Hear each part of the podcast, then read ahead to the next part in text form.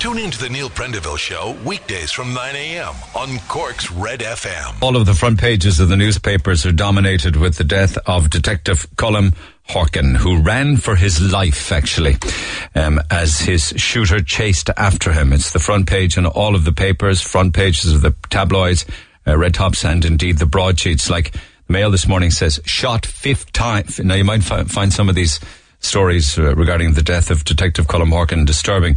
He was shot 15 or 15 times the gun was fired as he ran for his life. Um, uh, in fact, his shooter chased after him, firing indiscriminately. There's only 15 bullets in the gun, and all 15 were fired. He finally gunned him down.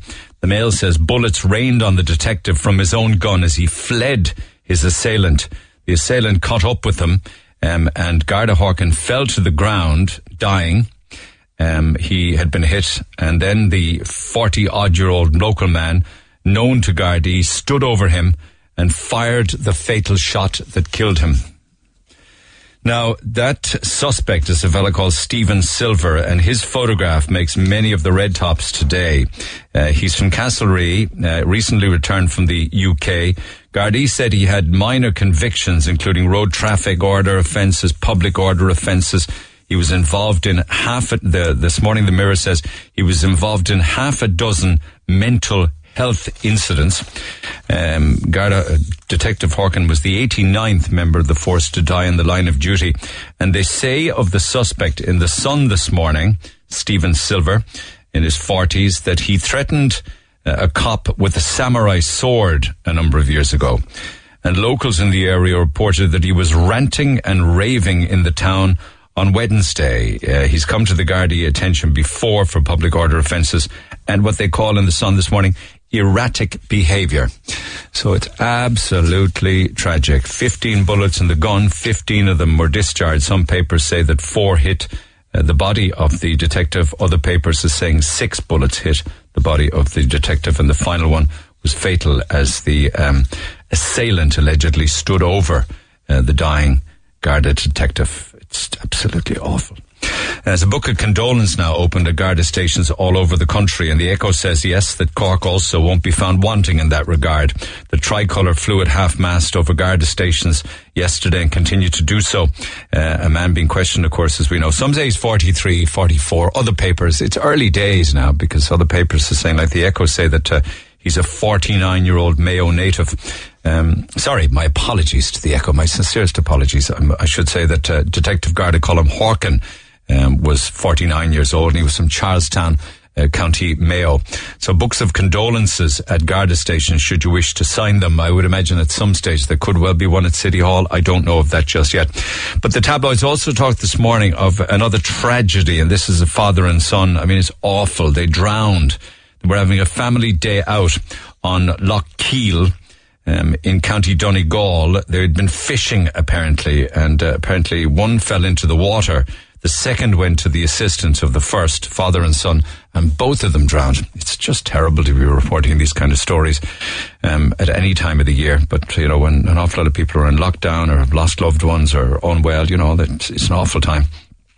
Meanwhile, there are other stories making the papers today. Uh, one is quite interesting because you wonder whether they really should just close all of these down, uh, all of the drug provision centres, let those that are here stay and just call it a day. It's costing 168 million a year now to run direct provision centres, and it was looking at the papers this morning who break it down. That's a, that's a cost because of direct provision, which is given to private enterprises, incidentally, is costing 460,000 euro per day. I mean, think about uh, how well that money could be spent dealing with people who need it most. You know, particularly those with children with special needs, the elderly who need more care hours and stuff like that. You know, 460 grand a day just to keep people, uh, you know, waiting and waiting. Uh, upon their fate. And then the news story there from the nine o'clock news involves a lovely story. Mary O'Sullivan, I believe she's a, a Douglas lady. She was 79 days on a ventilator and uh, emotional scenes at the Bons yesterday. She had COVID-19. She was in intensive care and ICU for all that long, then moved to a general ward. She was admitted on the 11th of March. She suffered a heart attack tested positive for COVID-19 and she spent longer than anyone in Ireland or the UK on life support and moved out of intensive care and into a general ward and great news for her and the family. We're thinking of them.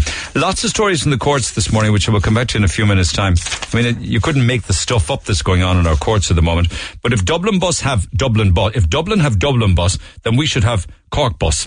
And this according to the Fine Gael Senator Tim Lombard. We are talking about getting serious about our travel problems on the Lee side. We should have our, our own company, our own organisation that deals with it down here with its own budgets makes sense to me. Um, if you thought that you were going to be able to go on holiday, you can go on holidays, but you won't be able to get back into the country without going into quarantine for two weeks, and that's been extended now until July 9th. Uh, shock as hol- holiday pain for travel um, starved Irish people lengthens. We kind of knew that really. There's not a whole lot new in that. But what there is news on is hair salons who will open at the same time as pubs that can serve food. Because of COVID-19, of course, hair salons and beauty salons and all sorts of stuff like that were closed. But the roadmap now will allow them to open on June 29th. So more on that. My interview with Benny McCabe makes the echoes today. He says he's not going to be opening his 15 pubs because he doesn't want to turn it into the drink, drinking Olympics. I also spoke on air yesterday with um, uh, Liam Barry from Goldberg's. They're going to keep their powder dry as well, and that's a story with photographs of Benny in the Echo today. They rolled out the red carpet at different primary schools in Leeside yesterday, and I love this. One was a Greenmount National School where the sixth class students got a farewell with the difference. It's a super story. They rolled out the red carpet, and one by one, then the students walked out with gifts uh, and a round of applause from their teachers, which is lovely. And meanwhile, over in Togher Boys National School, they had a drive-in ceremony, like a drive-by special. Lovely photographs of parents with their children and the Echo today in their car. My conversation with Joan Lucey from Vibes and Scribes, who um, uh, asked customers as they enter the shop to wear masks, and then there was this Facebook. Uh, petition started to boycott the shop. Stupid people. That's a story that makes the papers also today. And if you feel, you know, you know, if you hurt yourself, right? Or if you burn yourself or anything like that and you get a sharp pain, the best way to deal with the pain and to mitigate the pain is to swear and to curse. Apparently, when you swear or curse, if you jab your finger or if you if you burn it off the, the you know like a frying pan or something like that or get a bit of a scalding, the best thing to do is to scream out curse words because apparently it it um, it increases your pain tolerance. So you can use that as an excuse now next time it happens. And one or two other things that have been happening during lockdown, apparently according to the Red Tops, is more and more people got engaged. Engage in haste repent at leisure. but the sale of engagement rings through the roof. And uh, if you thought Twitter was more it was annoying, it's going to get even more annoying now because apparently people will be able to send each other little voice notes on Twitter. You know, apparently people have lost the ability to actually communicate words out of their mouth. So Twitter want to uh, change that, and you can send little voice. Think like you can already do on WhatsApp and Instagram and stuff like that. And one sporting story makes the papers today. We have the Fields of Athenry as our anthem. In the UK, Mark will be interested in this. In the UK, they have Swing Low, Sweet Chariot. You hear the English rugby fans singing that at all England rugby games. They need to get rid of that now. We need to get rid of that because it's a slavery related song. The anthem is a 19th century African American slave song, and apparently, according to the English Times this morning, it has to go. Uh, swing low, sweet chariot. Not so sure what they'll come up with after that. Maybe a Spice Girls song. I don't know. The Neil Prendeville Show. With Tesco, we'd like to ask all our customers to respect our dedicated times for our over 65s and family carers. Text 0868 104 106. Pick up the phone on 1 850 104 106. We have a lot of texts, particularly regarding topics of conversation from yesterday's program, including the shooting of yet another Irish member of An Garda Síochána. So more on all that. But uh, as it's Friday, I'd said I'd start with a bit of good news because there is good news. While pubs who serve food get the green light from Monday week, so do hair salons. salons. Mind you, Grania has a bit of a bee in her bonnet. She says, I think these hairdressers are just hilarious. As someone who works in the beauty industry, I am friends with a lot of them. And last week, on hearing news that they were set to reopen on the 29th, you heard that last week. How in the name of God did you hear that? I mean, have a crystal ball. Anyway, when I heard that they were reopening on the 29th, I sent a few of them some messages to say, isn't it great news? I'm delighted for ye. Talk about backfiring. The replies were less than jovial. One of the girls replied to me saying, please stop. Everyone needs to stop posting every single morning about opening dates. We're sick of it. Another one said to me, this is becoming so stressful and ridiculous. I can't believe you of all people would text like this. You should know better. Right you be, ladies. And you were the ones in the qui- on the quiet doing foxers. But when there's news of the green light for a reopening, you bite the head off me and customers who want to pay. Neil, I actually believe they are A, either don't want to go back to work like the rest of us, or B, we're making more money on the black market.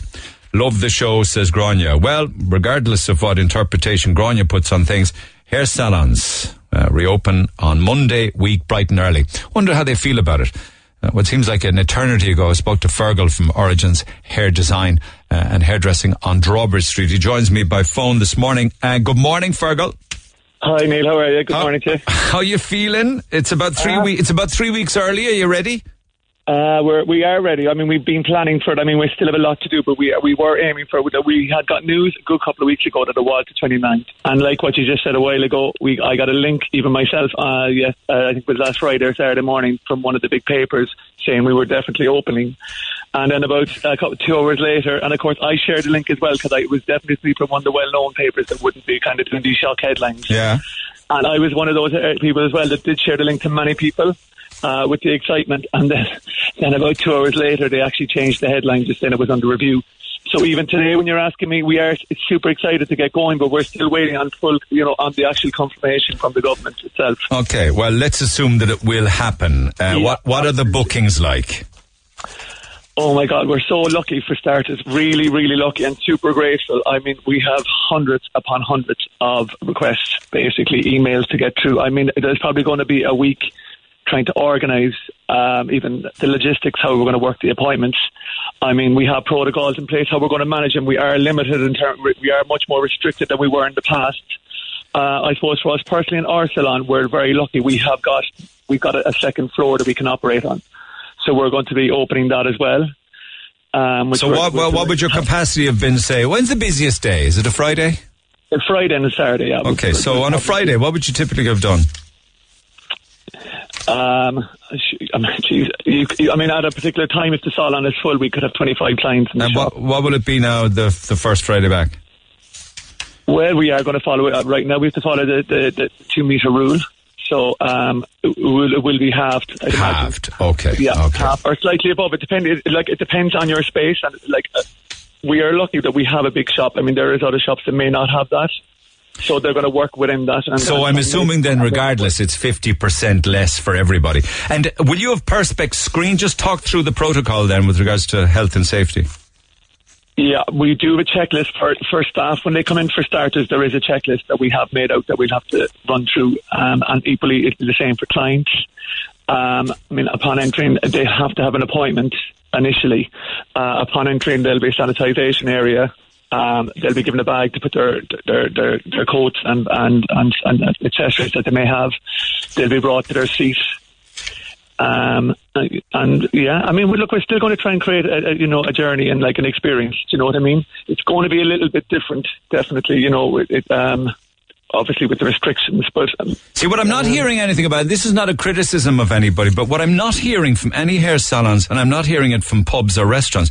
Nobody's doing any temperature checks, and there are systems available now that you can rent or buy to take somebody's temperature as they enter your door, and and that temperature then should. Actually, yeah, or do you? We have that facility. We do. We are going to have the facility, but again, we have to wait on that given guideline.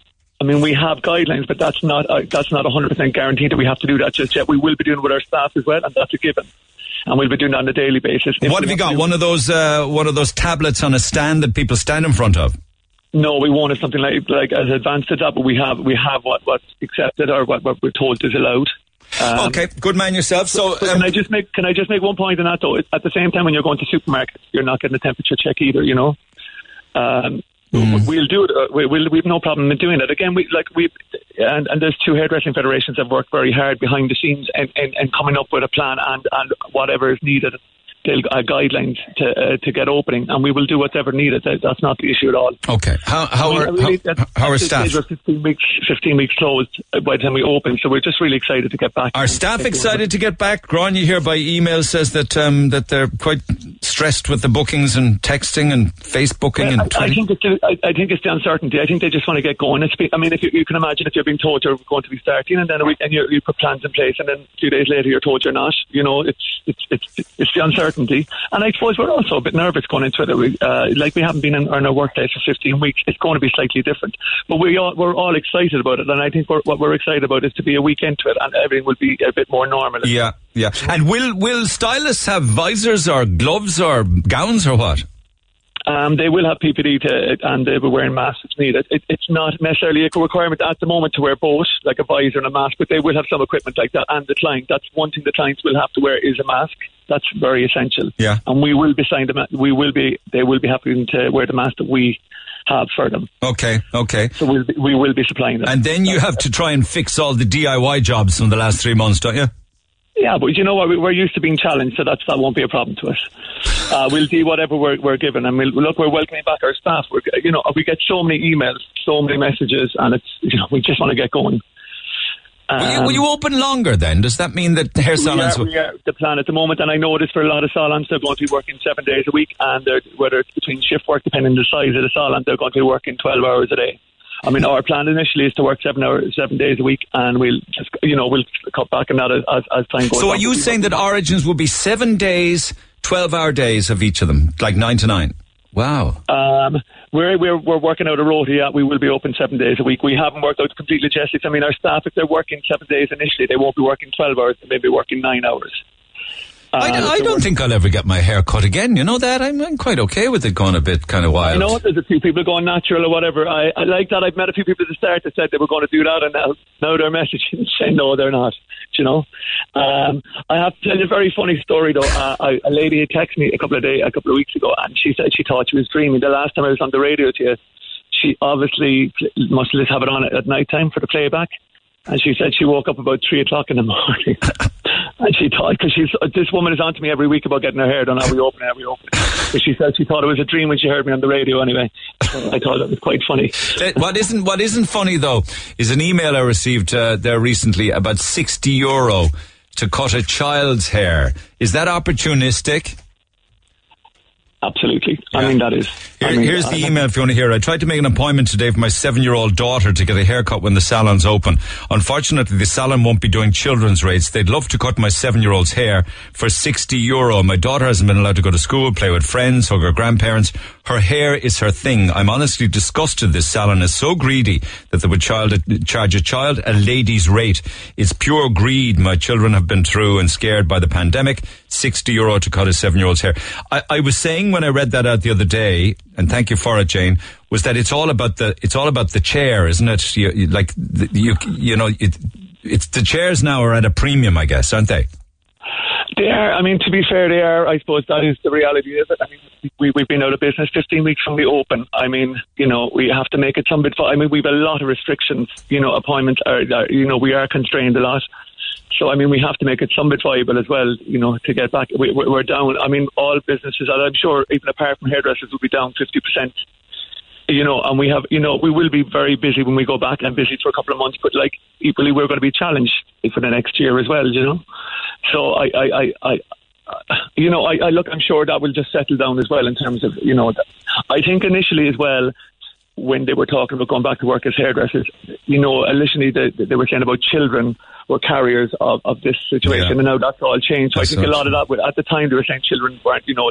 That keeps changing all of the time. This morning They're now they're going on about pets again and dogs and cats. Yeah, I, yeah, I can't keep with them. But but anyway, you, it's hard to stand over sixty euro for a seven year old. But as I say, Yeah, wh- what can you do? Something we'll be, it's not something we'll be doing. Look, the, the ironic thing is that we've been getting offered lots of money on the side to do hair, and uh, you know why we were closed.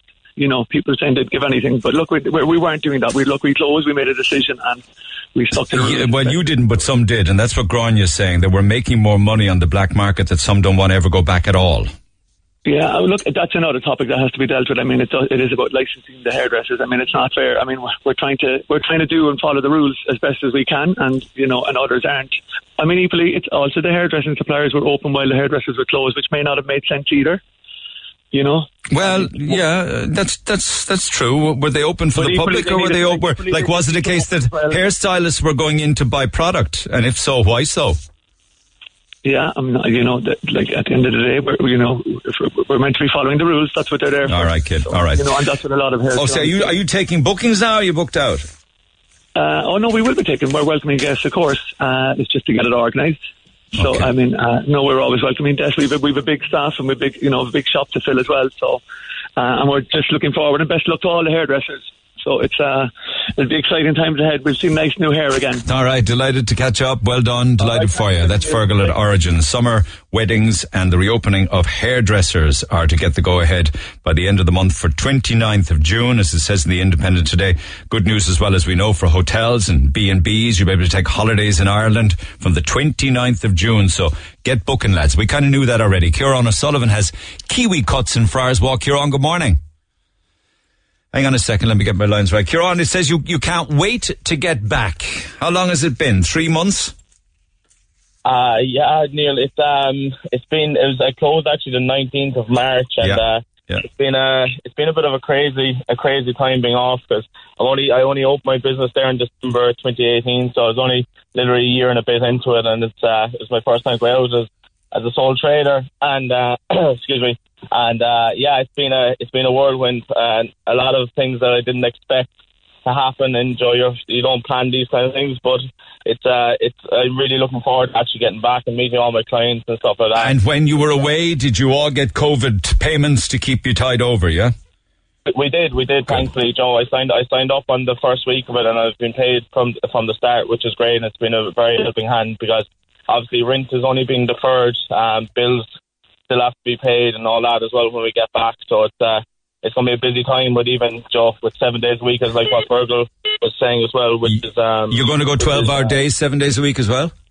Uh, not twelve hours. I will be. I will be extending. So, like, I'm. I'm changing my hours from Monday to Wednesday. So I open Mondays as well. So I'm usually Monday to Friday. So I'm Monday to Wednesday, nine thirty to six thirty.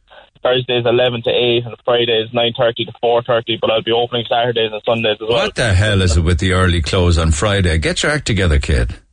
Uh, Joe, Joe, what it was, it was because I, I started with, uh, when I worked in the hairdressers, we always had the one late night, and um, I just, I actually only work on appointments only, which has been, uh, I actually found due to, like, a lot of hairdressers and barbers weren't open on Mondays, and uh, myself, like, I'm only 22 years of age, so it was, uh, it was kind of a big helping hand because, like, Monday night is always a big night for uh, in the city for people my own age as well. Is Monday night the hairdresser's night out, it is?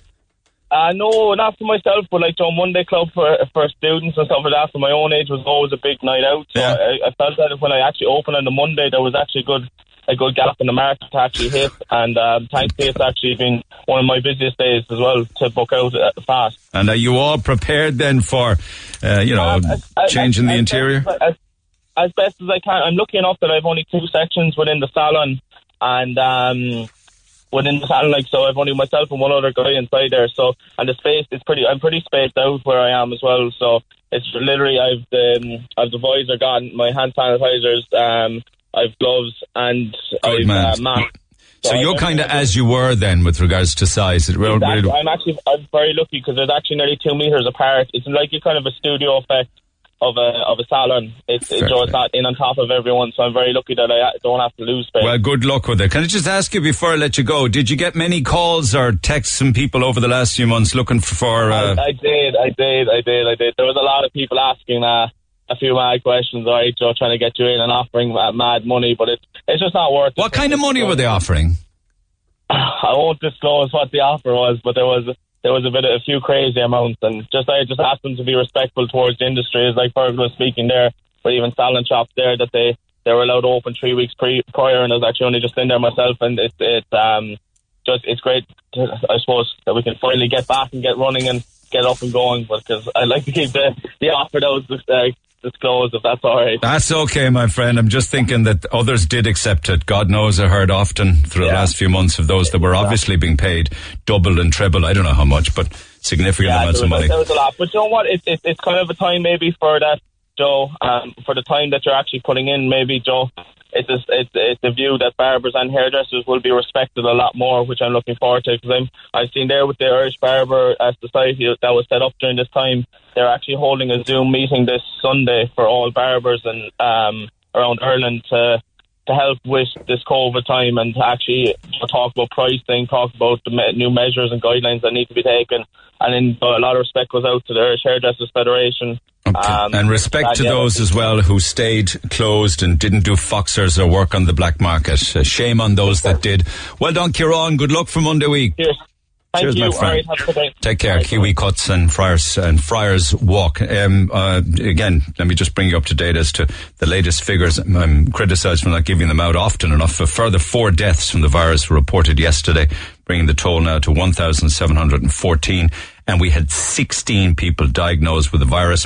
Uh, and at this stage in Ireland, we have 23 patients remaining in intensive care one admission in the previous 24 hours, but I'm open to correction on this. I don't believe that any of them are in Cork. And of course, yesterday with the great news of the lady from Douglas, uh, after a record length of time, I mean, like 89 days, and moved into a general ward recently. Lines are open. Back after the break. Text 0868 104 106. Call the Neil Prendeville Show now. 1850 104 106. Red FM. Thank you so much. Um, uh, the latest update that I have coming from uh, the CUH regarding COVID 19. I appreciate the contact. There are currently two patients in CUH with COVID and one on ventilation support. So two in the hospital, one on ventilation support. Thank you for that texted update. Text 0868 104 106 for all of the business. Um, you know, you talk about uh, taking the most precautions that you can. Quick call here from Ian. He's uh, working with a company, maybe it's his own, it's called Wilson Technology. He joins me by phone just briefly. Ian, good morning. Good morning, Neil. How are you? Good, my man. Thanks for, thanks for pulling in. You have infrared thermometers. How do they work? Literally point and shoot, push a button, and hold them about five centimeters away from the forehead, and you get your reading very quickly and very easily. What is it, like the size of a mobile phone or something? Pretty much, Neil. That's exactly it. A handheld device. And what temperature should come up so, so it can indicate that somebody's safe? No, Neil, I'm gonna I'm gonna say that you should check the, the recommended uh, websites for the WHO to get that accurate, because I don't want to be um, giving people the wrong advice this morning. Mm, I heard it was about 37 point something or other, but okay, I better check and double in, check. in and around there, but I think we better check because there's a lot of people listening. You know, Yeah, yeah. So are they expensive? they're running about 85 euros, Neil. Every business should invest in one of those if that's the price.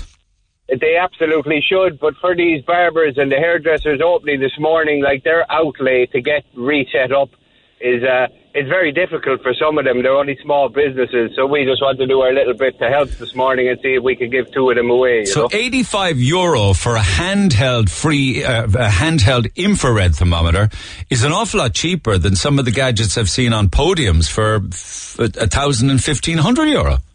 oh, absolutely. And it gives the same result, doesn't it?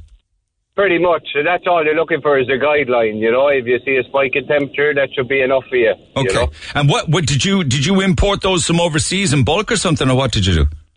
No, we're glad to. We bought them from an Irish, um, an Irish company. I don't believe they're the manufacturers, but we bought them in Ireland. Fair play to you. Okay. And are you taking, I mean, if people are listening to this and want to get one for their pub or their restaurant or their hair salon, do you have them in stock?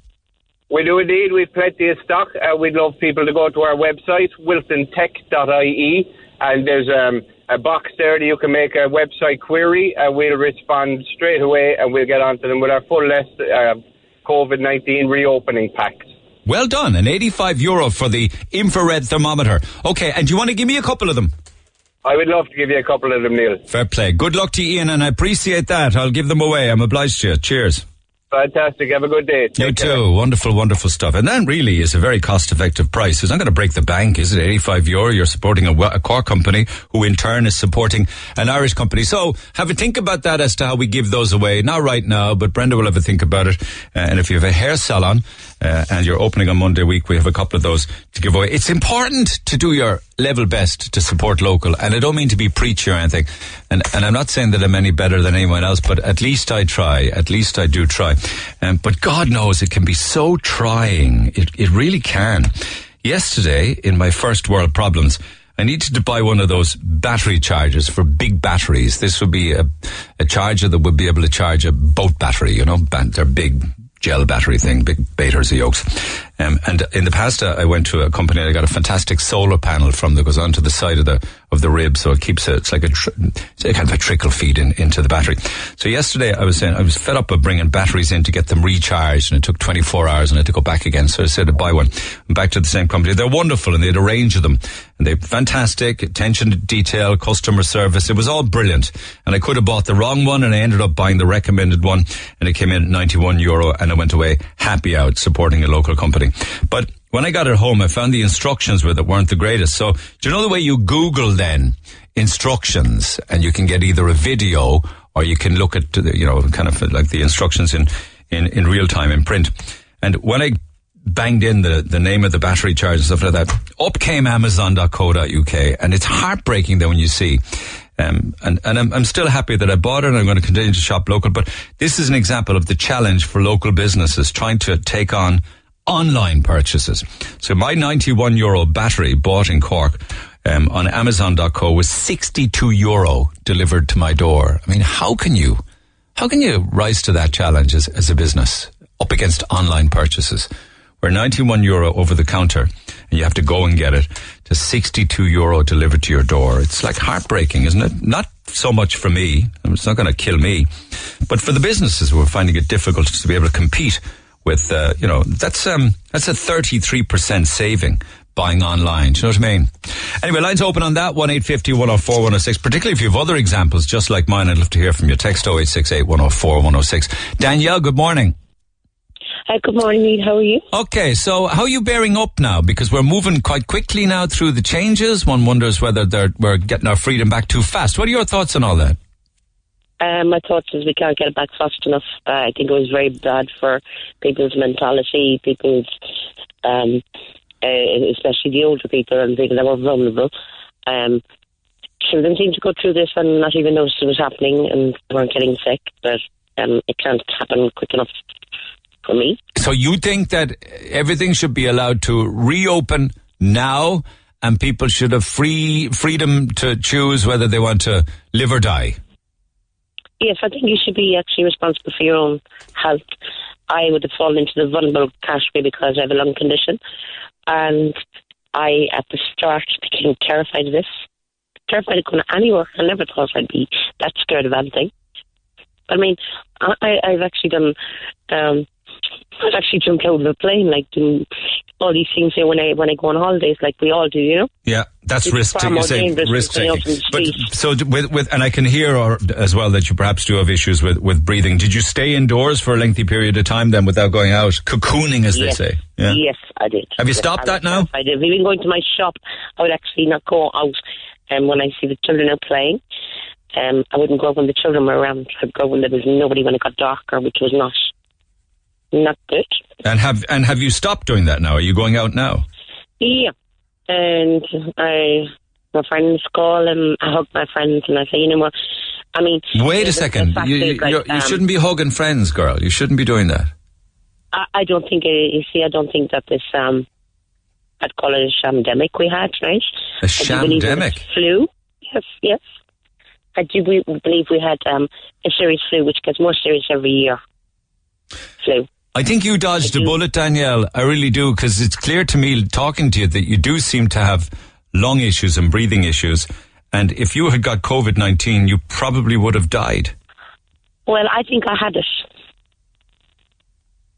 And I'm waiting. My doctor is out sick at the moment for the last three months. When do you I'm think you had it? Doctor. I believe I got it on the 5th of December. I got sick with what I thought was flu. It probably was Um, flu, though, was it? Um, I tell you now, I've had more antibiotics um, from the 5th of December until the, the end of February than I've ever had in my whole life. And I had six lots of steroids. I actually lost my voice completely. I couldn't talk to anybody. I had to write down what I wanted in the local shop because they couldn't understand me. And you believe that that was coronavirus? I had every symptom. I had a temperature. My doctor now is really good, and she was actually sending me up a blood test every week. She tested me for everything. She couldn't find what was wrong with me. So she just gave me antibiotics and steroids and antibiotics and steroids. Now I'm actually going to just come back. I'm actually going to get tested to see did I have it. Okay, and will that test be able to show that back? Will the antibodies be there to show that you had it in December? Then is that what the plan is? I'm I'm not sure about that, Neil. I'm really not. Sure. Well, if sure it does that. happen, I'd love to hear from you. I'd love to hear from anybody when they get a result like that back to show that they had it in December or. Well, like, like I said, on Jan- the 5th of December, right? I'm a pretty healthy person normally. And on Christmas Day, I couldn't even uh, keep down a drink of water. Okay, okay. And are you so you're hugging friends, and are, are they okay with you hugging them, or do they have a kind of a look of shock on their face when you get up to them? Um, sometimes I do, but I'm more vulnerable than them, and if I'm prepared to actually do this, If you tried to hug me, I would move back from you. well, I mean, maybe I wouldn't offer to hug you. I know, I know that, but but you know what I mean. Somebody, somebody. I mean, Yeah, I was but- always embarrassed there about two weeks ago, and somebody did reach to hug me and hugged, hugged the person next to me, and I said, and I, I stepped back, and I was kind of mortified doing it, saying, best not to do that. Uh, yeah, well, I've, I've done the dance with loads of people, you know, on the street. Like, I got to avoid them, and they walk into me, and I walk into them again, and they're like, "Oh my god," you know. That, but I, I do think really it was it was flu. I think it was a very serious flu. Why And would you? Do think it, wh- why would you? Have st- so why would you have spent months cocooning, right, and not going out until after dark, and now start hugging people? Why aren't you still on red alert? Because you say it's a shamdemic, is it? Yes, I do believe it came a very convenient time for our government and all that. Um, But I what about all of the hundreds um, of like, thousands of people I, that I are, put it this way, Neil, right? Um, anybody that's afraid of flying, right? There's more chance of being hit by a bus than dying in a plane crash. That's a fact. I can't really follow that. I got dizzy listening to that. Anybody who's afraid of flying has a bigger Yeah, chance they, of it. think they're going to when they go up in the air, they're going to die. You know. Oh, I see. And they're Yeah. afraid of it. Yeah, you've more chance of being killed by a vehicle on the road than in an airplane. than in an airplane Yeah, crash. yeah, yeah, yeah. Well, you see, it's all very well. You see, it's all very well me getting cor- coronavirus because I'm healthy, but I get it and I give it to a sick person. They're not healthy. They'll die, or they'll be very, very sick, and they'll they'll need. There's a woman came out of the ICU in the Bons there. She's a woman from Douglas, and she was in there 89 days. You know, that's the kind of result of somebody who's healthy when they give the vir- virus. Sorry, 79 days in a ventilator. You know. Yeah, but um, um, like I said, um, every statistic we have for the coronavirus in Ireland, um, they put every death down to coronavirus, and people are even appealing the fact that um, one lady, um, her father was in stage four cancer. They put him down as corona death. Because it was the only way they could have actually given us the true statistics and the true uh, figures. But just somebody may have cancer, right? Somebody may have stage four cancer, but it was COVID 19 killed them, not cancer.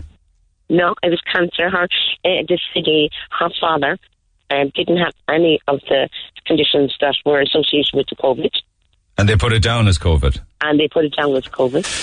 Well, I've only got your word for that. Uh, you don't, you don't believe that, um, you know, all of the elderly people who died, um, you know, were going to die anyway, surely, no? Well, well, we, we do know that they, they didn't actually um, go and, and protect the nursing homes at all. No, no. We do know we left that. Uh, they were left very vulnerable. They were just left right out there. Okay, okay. I mean, if, if you were storming out tonight, are you going to leave your little puppy dog out there? No, because going to be hurt. That's what they done with our elderly people. In every sense um, of the All word, right. like if you, even with the isolation, Okay. they couldn't hug their grandchildren, they couldn't. Um, Uh, but, but I'm not sure if, that, if this was believable or not, right? But I actually did see a thing on Facebook where an elderly lady up the country was getting um, the last rites from outside her window from a priest that wouldn't go in. Come on. Yeah, I wouldn't, I wouldn't believe anything that I read on social media unless I checked it and double checked know, it and treble I checked it. about it too, and I was thinking, hmm. That, that can depend. That can depend. were that- closed down as well. Maybe it did happen. It could depend on the. It could depend on the priest. But I don't want you like typhoid Mary going around the place uh, hugging people. But you are nonetheless. Hang on a second. No, there. no, no. If I'm vulnerable and I haven't got it, You're hugging people. and I feel okay, Yeah. Okay. All right. um, I think other people shouldn't be scared. And Okay. what it did scare most was people that are vulnerable and. Yeah. um, that, that includes you. people. That includes you. Okay. Just just That very quickly. Hang on, Killian. How are things? Good. Go ahead. Did you see the news last night? Saw outside and- the church of the, the, the funeral of the the guard. Yeah, I saw video footage of that. Yeah, why? Did you see them hugging and kissing outside the church? Sure, like what can you do? You know. I know, yeah, but sure, listen, that woman, you, you're kind of half getting cut, and that woman there that she's at it, like, they're, they're all at it. Oh, What would you? So you prefer if I was on the air saying, "Air, go on, hug away, whoever you want." No, I don't think, I thought it was all wrong, like, and more so on, on, on television, like. I thought it was shocking. Shocking to the world. But sure, nothing that's happening at funerals these days should surprise us. You know. I know, yeah, but I mean, just uh, Jesus at a girl's funeral, like I thought it was desperate. You saw it yourself. Yeah. Do you do you think it's okay now for people to be going around hugging and shaking no, hands? no, no, no, no, no, no. I don't even hug my wife. Good luck. Oh, I love the Cork humour, I really do. All right, I'll let you get on, Katie, and thanks, Danielle. Mind yourself. Watch out for that hugging. Do you hear me? All right. Take care. The Neil Prendeville Show on Twitter at Neil Red FM. Text 086 8104 106. Dan, good morning. Good morning, sir. How are you Okay, I'm good, thank you. You're incensed by my reaction to something that uh, Danielle s- said, is it? I didn't hear the start of the conversation, Neil, Okay. but yes, uh, it appears that uh, you were speaking to that lady about one particular thing, and then it appears that she mentioned about that she's hugging people and that kind of stuff. She's hugging friends Uh, now, yeah, yeah. Yeah, hugging friends, and that's uh, she said she's she doesn't get uh, the symptoms anymore of it, and uh, she mentioned about somebody who had stage four cancer that she either knew or knew of, and uh, that was put down as a COVID nineteen death when that person passed away, and that that person hadn't had any COVID nineteen symptoms, and your response when you apparently had something that didn't fit your belief system, Neil, was well. I only have that word. I, we only have your word for that.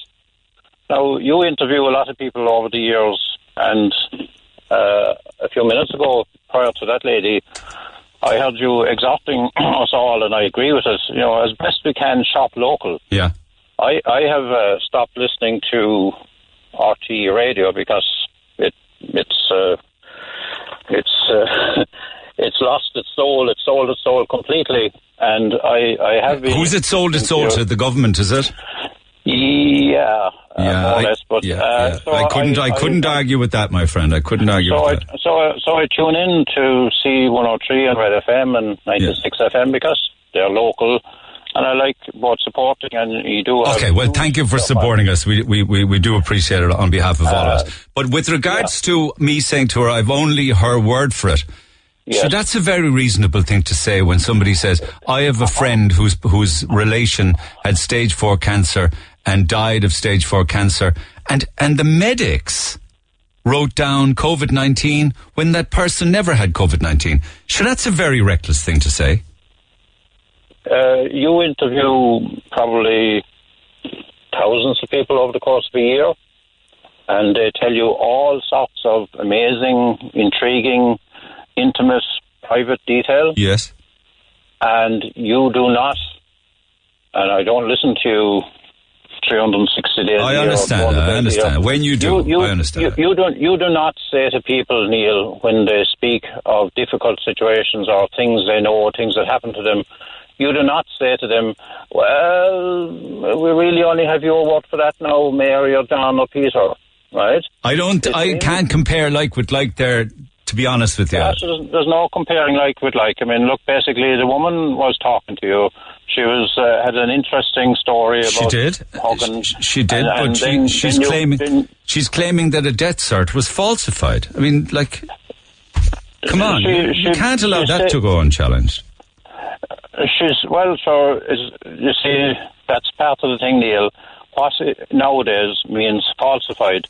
There's there's explicit, uncontested documentation from the CDC, the Centers for Disease Control in the United States, where last March, I think it was, they, they issued new directions to people who were filling out death certs in the United States. And please do not tell me, oh, that's only in the United States.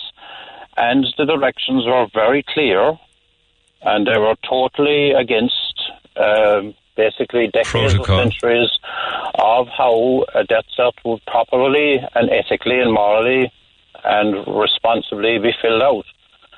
and it was that basically the CDC's directed everybody uh, who had the job or took on or was given the responsibility of filling out a death cert that if the person who had died had any symptom that could be considered a COVID 19 symptom, they were to be on the death cert died of or from COVID 19. Fair enough, and I accept that, and you are right, I have heard that. But she said to me that there were no COVID symptoms. And, and bear in mind as well, she's telling me a story on behalf of somebody else. It, so it's Yes. one it's one case removed from her experience, you know?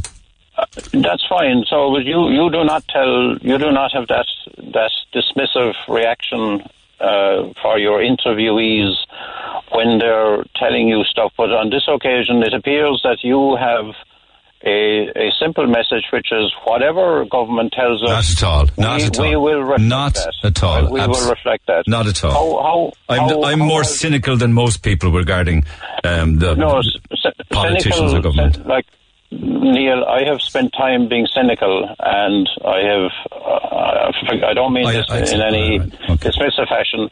Cynical doesn't doesn't improve the world. Okay. Okay, I'm, I'm talking about my cynicism towards politicians. But listen, I'm, I'm out of time for now. I don't mean to cut you short. I can bring you back again after 10. But I'm not going to change, in, in spite of what you say, when I hear a story that's one part removed from the person telling me the story. Because if, if we were to stop doing that, we would be surrounded by unchallenged fake news. It could well be true. I don't know. But when I hear a story, like you, you could tell me a story of a fellow that you told your story in a pub. I can't accept that as being gospel. I don't think now that this lady was speaking to you was telling you a story Right. about somebody told on a pub or something. Okay, all right. Uh, I- I'm way I'm way over time, Dan. I'm happy for you to come back on, and you can let Brenda know if you wish to do so. But I'm back after ten. The Neil Prendeville Show. With Tesco, we'd like to ask all our customers to respect our dedicated times for our over 65s and family carers. I heard on the, someone on the one of the early news bulletins. I think was listened earlier on this morning. They're saying that. Um, uh, this weekend is the start of summer. I get fierce confused as to when summer actually starts. Tomorrow is the day before the longest day, which is uh, the 21st, and that's on Sunday. They're saying this weekend officially welcomes summer. Summer for me is always the first day of June. I don't know what it is with everybody else calendar wise. Anyway, you know, talking about dates and numbers, this is funny. Um, now I changed the, the actual numbers in because when I was sent this email, the, the number involved in, in this email was 90 minutes, the time you could go into a pub. Of course, that got changed to 105 minutes. Um, so that, um, you know, you could stay that extra bit longer, but, you know, and if it's 106 then, you'll get COVID-19 kind of thing. Um, but anyway, the deal now, Neil, is that from the 29th of June, you will be safe at one metre distance in a pub, as long as you don't stay longer than 105 minutes. Indications are that the minute 106 passes, uh, things get really dangerous. If we don't agree to the 105 minute deal and we want to stay, say, 120 minutes, then the one meter deal will be off the table and we'll go back to two meters. It also seems that if you are, if you are not in a pub, uh, you are still in severe danger if the distance to another person is less than two meters, no matter how long you meet them for. Safe, much safer now to be in a pub, apparently they're saying. Even if you don't even face the other person and your encounter only lasts a few seconds, safety outside of pubs, like say for instance on buses, can be achieved with face masks, but the one meter distance is not applicable there. Uh, the deal only applies to COVID-19 and pubs. It also emerged that the coronavirus can be kept at bay if you eat a meal in a pub for at least nine euro. If your meal is cheaper than nine euro, you are in danger. And if you don't order a meal in a pub at all, you're in mortal danger. So much so that you're not even allowed to enter the pub. It seems, though, that there will be no meal supervision, so you are not forced to eat the meal. You just need to order it. Once you order it for more than 9 euro, the virus will know that you've ordered the meal and the virus will leave you alone. P.S. Without any doubt, our authorities clearly know what they're doing and they've thought all of this through. Please don't take that as gospel, will you? That's just a bit of fun. Um, somebody said to me yesterday, and they were quite impassioned about it, that under no circumstances you can be can you be forced to eat the meal that you order in the pub, and that you technically should be allowed to bring it home with you. It should be okay to order it, leave it on the table, have you a few drinks, ask for it to be boxed and taken away to bring home. Good luck with that. I mean, talk about making things more confusing and difficult for the staff, but off you go nonetheless. So there's lots of texts on that.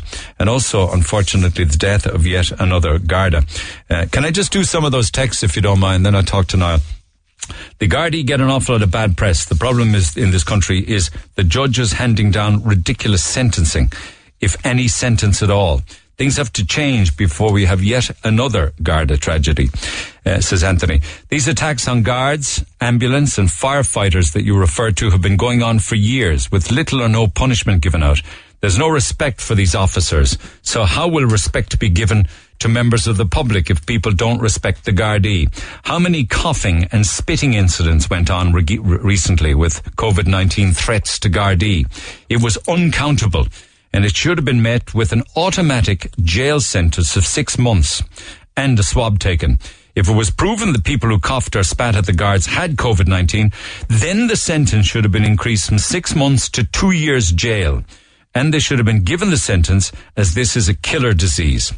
Uh, morning, that Garda was on his own when he was tragically murdered. I think this could be taken uh, because of the recent changes in the Garda rostering. Um, actually, I heard um, crime correspondents say that in rural areas of the country, a lot of the guards go around on their own. It's only in bigger areas, in urban areas and cities that you see Gardaí going around in pairs or sometimes even three of them. But in rural areas which are deemed to be safer and quieter, uh, one member of the force on their own apparently has been deemed to be acceptable. Mind you, many people are asking, why was he on his own? Normally they patrol in pairs, don't they? Uh, there are cutbacks and changes in shift patterns for the guards, but do we have any army service to back them up? Barracks are mostly in rural areas. Could they not provide backup for situations like this? In my experience, they're not doing much else in the army anyway. So thank you for those texts to 086 On a lighter note, Tomas with the Fada is seven years old today. Happy birthday, Tomas. Hope you've been keeping well. He was a radio sensation when he was a very small lad. And Bernie rang, hoping that Neil can give him a shout out. So happy birthday, Tomas, with the fada. Hope you have a great day today and that you're spoiled rotten because you're a lovely little lad. Okay, back to the phone lines we go. Niall, good morning. Hi, Neil. How are you keeping? When do we speak? Was it the back end of April, was it? The back end of April, Neil. I think they're in around the 29th. And yeah. remind me, what happened again? Uh, I was driving home from work and uh, I was stopped by a guard, as I was every other day on uh, on the lockdown, you know. And uh, this guard, this particular guard, made a big deal about my NCT being out. And as I tried to explain to him that I had been for the NCT, I had been there twice. Once before the lifts were working, weren't working, and once after the lifts were working. And uh, eventually I was failed on a visual. So the car was perfect, bar a bulge in the tyre, which I went away and got fixed and came back to the NCT centre, and then the, it was all closed up. It was Yeah. shut down for the lockdown. Yeah. So I tried explaining this to the guard, and he just wasn't having a bar of it. He was walking around the car, taking notes, filling up his little black book, and just ranting and raving about you wouldn't be in this mess now if you was your NCT. And I was like, sure, how could I do the NCT guard? Because for the simple reason everywhere was closed. And uh, I thought no more of it. We left. We left part of the company, and uh, I get a, a summons in the door then yesterday for fixed charge offence. Then they want 60 hours off me, and they want to land me with three points in my licence for this on the 22nd of the 4th, 2020. Now, I think this guard is just on a power trip, to be quite honest about it, because I've met many guards over the lockdown, every day, twice, three times stopped, and they were all 100% sound. This guy was just off the scale altogether. So after him, you met other guards at other checkpoints and you had an out of date NCT and they were okay Yeah. with it. 100% before and after him, like, you know. And when did the NCT stop testing cars? Um, oh, I'm not sure, no, to be honest with you. It was in sometime in March, I think. Was it that early? Uh, My my uh, the visual thing was dated the 25th of but he, he wouldn't have known anything about the, the, the visual, or he just saw the cert was out, right? Oh, oh, I gave him the paperwork. I gave him everything. I have I carry carry it with me as proof of that I was at the NCT. Like I gave him all the documentation. You got it fixed, but when you went back then to get the visual checked again, they were shut. They were closed, yeah, due to lockdown, nationwide lockdown. So everybody then was told that it was okay to drive without an NCT up to date, remember? yeah, yeah, yeah, hundred percent. So, like, should like you should appeal that. I'm going to appeal it. I'm going to fight it all the way. There's not a no way I'm going to let this go. Like So how could you get a summons and three penalty points for and fine for something that you have no control over because the NCT is shut? It's not your fault. I don't know. I rang the, the uh, inquiries, the 1890 number on this thing, and uh, all they want said is I have to go to the internet, get onto the website at garda.iefcn, and appeal this kind of thing, like, you know what I mean? But I want to bring this to the light in the forefront that if it has happened to anybody else, it's just a little rubbish, like. Let me just check the Yeah. date as to when the NCT stopped testing cars, and then maybe we might have other people who also got uh, a fine, or a, and if you don't pay that fine, you'll get a summons to go to court. Well, eventually, yeah, you, it takes up to 50, 50, hang on, 56 days. So, first of all, if you refuse to pay the 60 euros, it goes up to 90, and then it goes up to 120, the proceedings of the alleged, and uh, you'll get a court date after that. Then. And if you don't pay it within the first period of time, do the penalty points go up? Um, yeah, You don't know. I think. I think. it, it doesn't say so, uh, Neil. to be honest, it just But they kind of yeah. threaten you into paying up and shutting up, you know, Because They do, yeah, yeah, and I think it's a typical bully boy tactics, like, do you know what I mean? And it's not on, like, it's not right, like, you know what I Okay, mean? let, let's let's find out if other people are getting summonses in the post for NCT certs that they can't update because the NCT is closed. Um, when you were when you were stopped, there was probably other cars behind as well, waiting while this guy was on the trip around the car. Yeah. He actually pulled me into one side because there was like a split lane coming into the into the tunnel uh, on the Shannon side of Limerick. You didn't give him any grief or anything, like you didn't rub him out the wrong way or anything, no? No, no, I was 100%. I have a couple of tattoos, I have a skinhead, and as far as I can see, a few earrings, do you know what I mean? And as far as I can see, now didn't like Ah, you the look of me, like, he you mightn't I have mean? liked the look of you. You All the old body art. He mightn't appreciate it. That's it, like, I mean, he want to drag his ass with a dark ages, like, in fairness, you know what I mean? Like, Okay, so what are you going to do? Go to court. what am? I going to do? I, well, look... So be thrown out in court anyway. Yeah, yeah, that's exactly what I'm aiming for, but I'd like to have it have it dealt with beforehand, like, in fairness. Okay, let's uh, let's see if other people let's see if other people have got um, or um, or were stopped or have already got a summons or a fine or penalty points in the post. All right. But, but like, if I have to go to court, Neil, I have to take a day off work and the whole lot, like, you know what I mean? So, is he want to pay me out of his wages, is he? Okay, so just so I'll check this out on your behalf as well. Give me the date that you were stopped. I was stopped at 1650 on the 22nd of the 4th, 2020. Twenty second of April. We were well into lockdown at that stage. Well Okay. into it, yeah, yeah, 100%, man. All right, he's out of line. Okay, thanks, Niall. Check out the dates and that, and also see if other people have had a similar experience. Text 0868 104 106. So just the, the NCT closed on the 27th of March. He was stopped on the 22nd of April. Go figure. Kathy, good morning. Hello, Niall. How are you? Good. Um, you have an NCT story for me. Go ahead. I tell you this now, right? We got our car in St. On the 5th of March, right? And then, of course, it came into lockdown. It was just the lifts weren't going at the time, right? That's And, exactly um, what Niall said. Yeah, yeah. Right, and I'll tell you now, I'm so worried, right? The car was to go back for the lift, right? But I'm worried what way do they work on it because they don't have any gowns. I know a car was NCT'd last week now, and the person, uh, the man that was doing it, asked to put the open down all the windows, and uh, he just had a pair of gloves, right? I know if you're buying a car, I was told from a salesman that they cover the steering wheels and whatever, and they have something on the handbrake, and they print some machine afterwards for 15 minutes or whatever, right? But I'm going to be honest with you now, right? In my house, I haven't. We haven't gone into any shop, right? There's no strangers in my car. Not even my grandchildren have come into my house yet, because I have two people. As one is very bad asthmatic, and one is has heart problem, right? These are your sons, I believe, is it? Pardon? Are these members of the family that are cocooning with yeah, you? my own, my son, and my husband, right? Okay. But I'm just, I'm just talking on behalf of ourselves and other people as well. Like, I mean, the man that would be doing the car could have symptoms, and we could have it, and we give it to both each other. What way do they work now? That's my worry. My car has to go back to the lift, and we're actually so sick. I'm actually nervous over it, to be honest with you. Jonas, they has no gowns on them. They don't have any disposable gowns on nothing. You know what I mean? will they actually have to? But they mightn't have to get into the car at all, will they? They do have to go in for the lift. It has to be taken into some, I don't know, does it have They have to drive it onto a lift. They have to drive it Do onto. you know what I mean? Now, that's my worry. I'm actually sick in my stomach over it. And did, did, did you check what the guidelines are? You know, after the car has been dealt with, does it get deep cleaned, or does it get sprayed, or does it have to sit somewhere for a half an hour before you get into it? or No, anything? I know this person got the car back. Well, it's straight away afterwards, after the NCT be done. Do you know what I mean? And Yeah. the person that did come out to bring the car in just had, and I feel sorry for those as well because they had to go back to work to get their wages and stuff.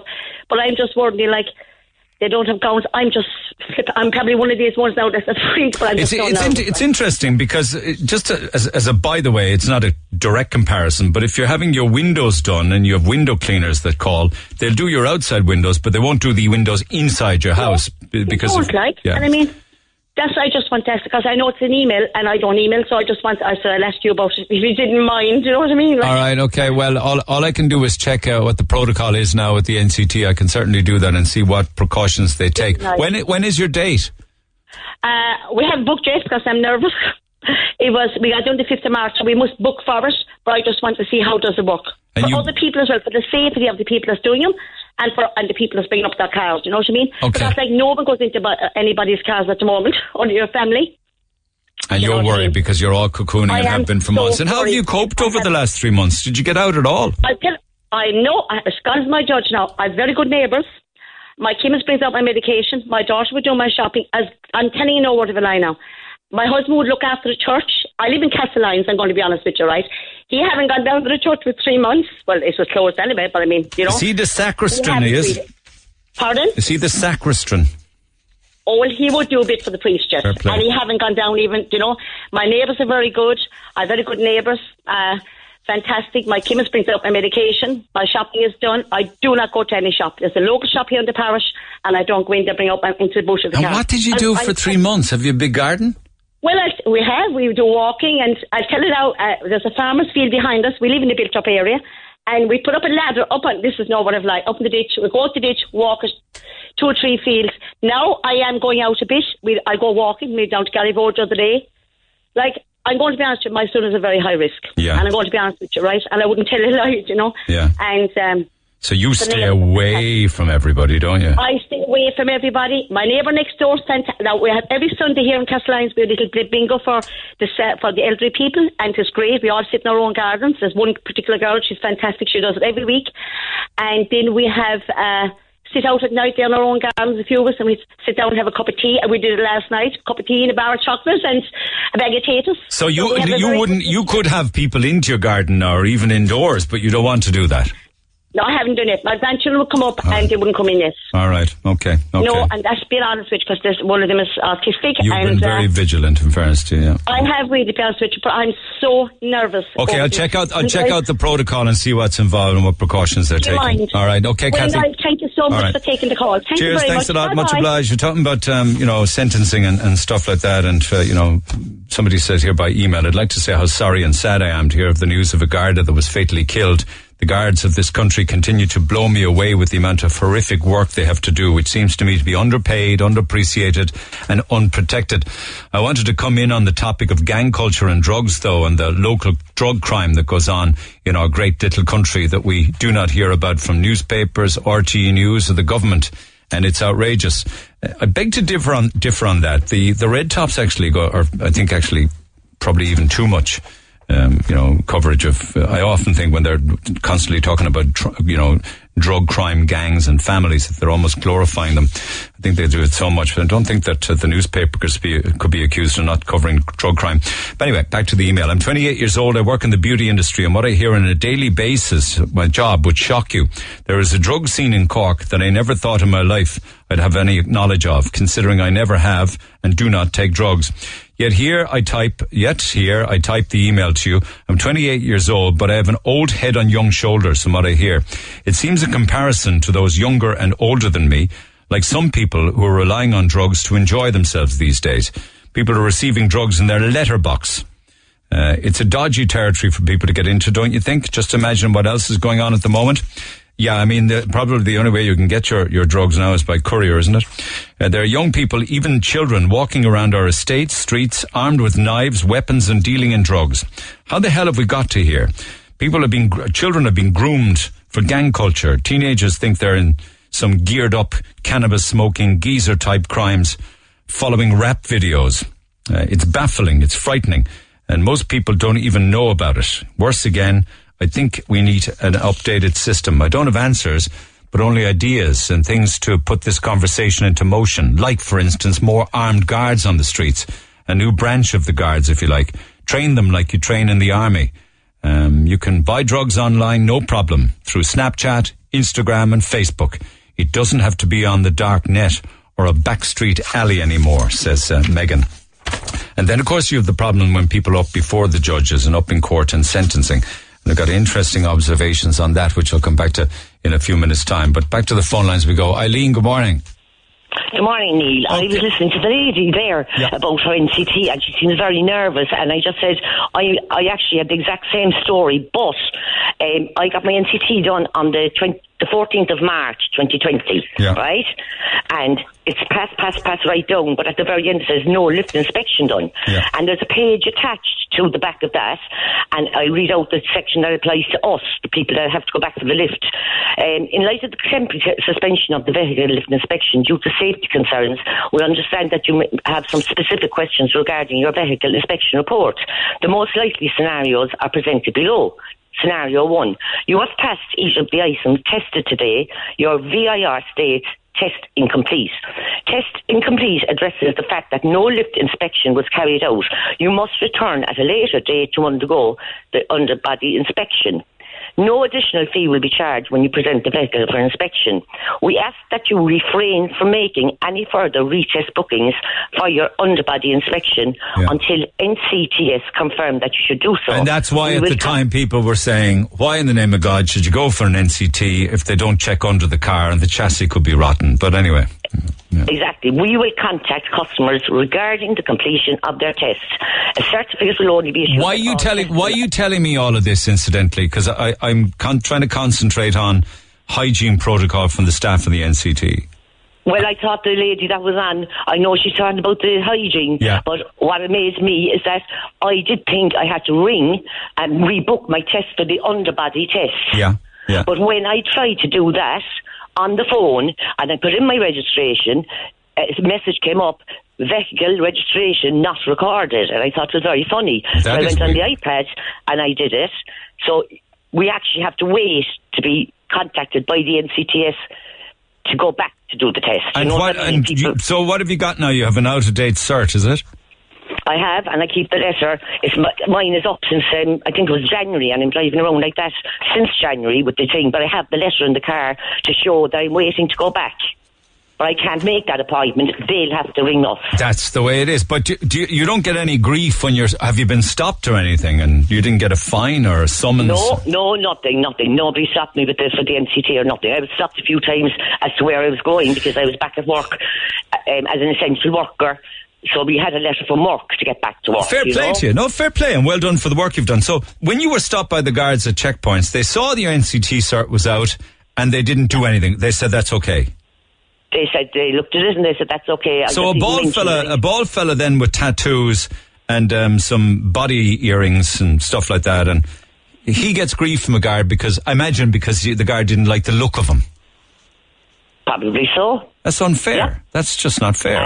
It is, it is. And I was actually stopped. I'm living in Ballincollig and I was stopped literally two two minutes from my door, you know. So if you're a young fellow with body piercing, a tattoo, and a bald head, you'll get a fine. But anybody else who looks normal in the eyes of the guard can drive on. That's not Yeah, fair. yeah, That's not yeah. fair.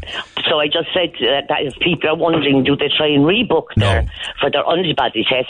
The NCT. My husband's car has to go back before mine because he got his done before me, and he still hasn't heard. So we're just waiting to get. And your advice is just sit tight, they'll get in touch.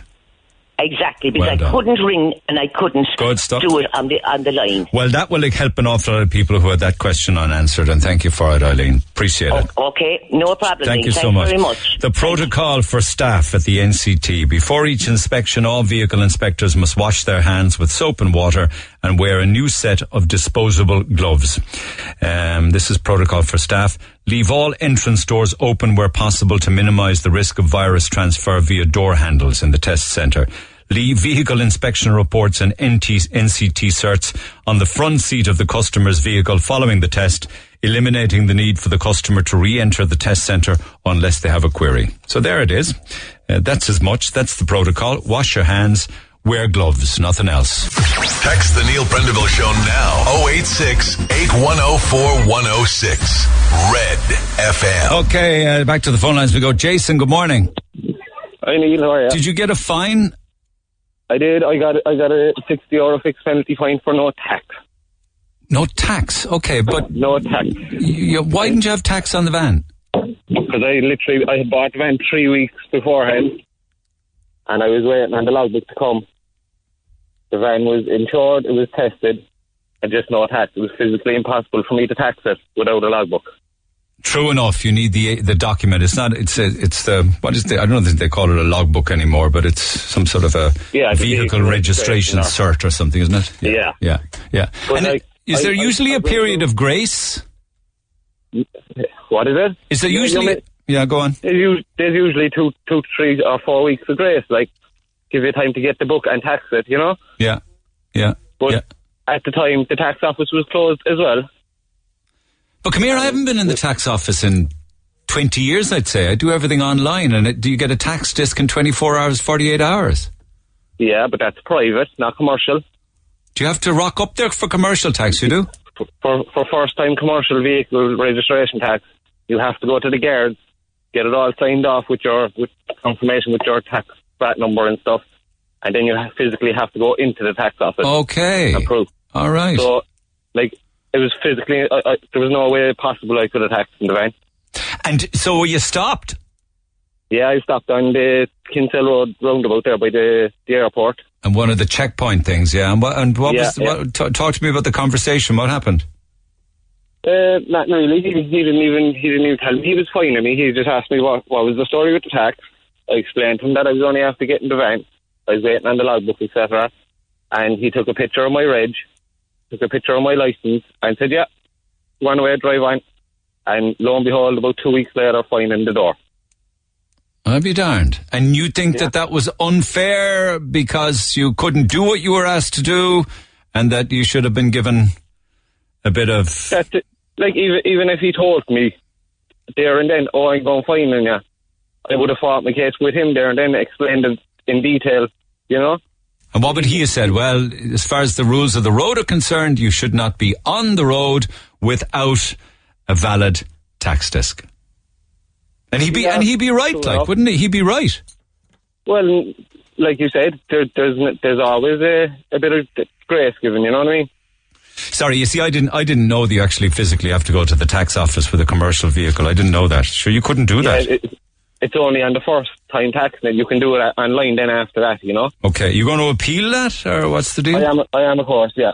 I know now it's only sixty euro and there's no penalty points or anything like. But it that it's not the point. Like it was physically impossible for me to tax it. I couldn't have done it. You know. And now, now the fact of the test is out, I can't tax it either because you can't tax a commercial vehicle unless you can prove that it's tested. Oh, for God's sake! And and um, did you get penalty points, or is it just a sixty euro fine? Or No, just just the sixty euro. Fine. So fine. you just get a fine for tax, but you get a fine and penalty points for an NCT. Yeah. All right, it seems to be a lot of people. Do you think there'd be a lot of people getting these kind of fines in the post? Well, I, I, I'd say now, I like like like the other caller on there. I'd say a man was just on a power trip because I went the same day. I went through three other checkpoints, and there, wa- there wasn't a bother. I'm after being through. I'd say, I, like I, in the last couple of weeks over fifty checkpoints, and not a bother. And um, single one of them. did the other checkpoints point out the tax? Because you technically should have road tax, you know. But anyone say Yeah, it there was one- there, was- there, was- there was one fella. He he kind of he, he just double checked it, had a, a second glance into most and he says, "What's the story to tax?" Explained to him. He says, "Look, not a bother. You're working away. Drive on." All right, kid. All right, appreciate Yeah. that. Thanks Uh, for that. Yeah, yeah. Yeah, and and the other caller as well on on air this morning, the the lady there about the that sick of the coronavirus that's hugging people and stuff. I I agree with her. I I I'm type one diabetic. I didn't go cocooning. I'm working through the whole lockdown. I'm meeting up to two three hundred people a day. I'm fine. I reckon it, I I think it's all a hoax. Now don't get me wrong. I know there is people dying of it, but it's a bit overboard. Like if you ask me. Yeah, but you know, the guidelines were there for everybody to follow. You know, um, not everybody did. I understand. She's not. She's now going. Yeah, she's now going around hugging people, um, and you worked through it. But you know, you're just you're lucky. You dodged a bullet. You didn't die. You didn't get sick. You could have done, but you didn't. So it's just luck.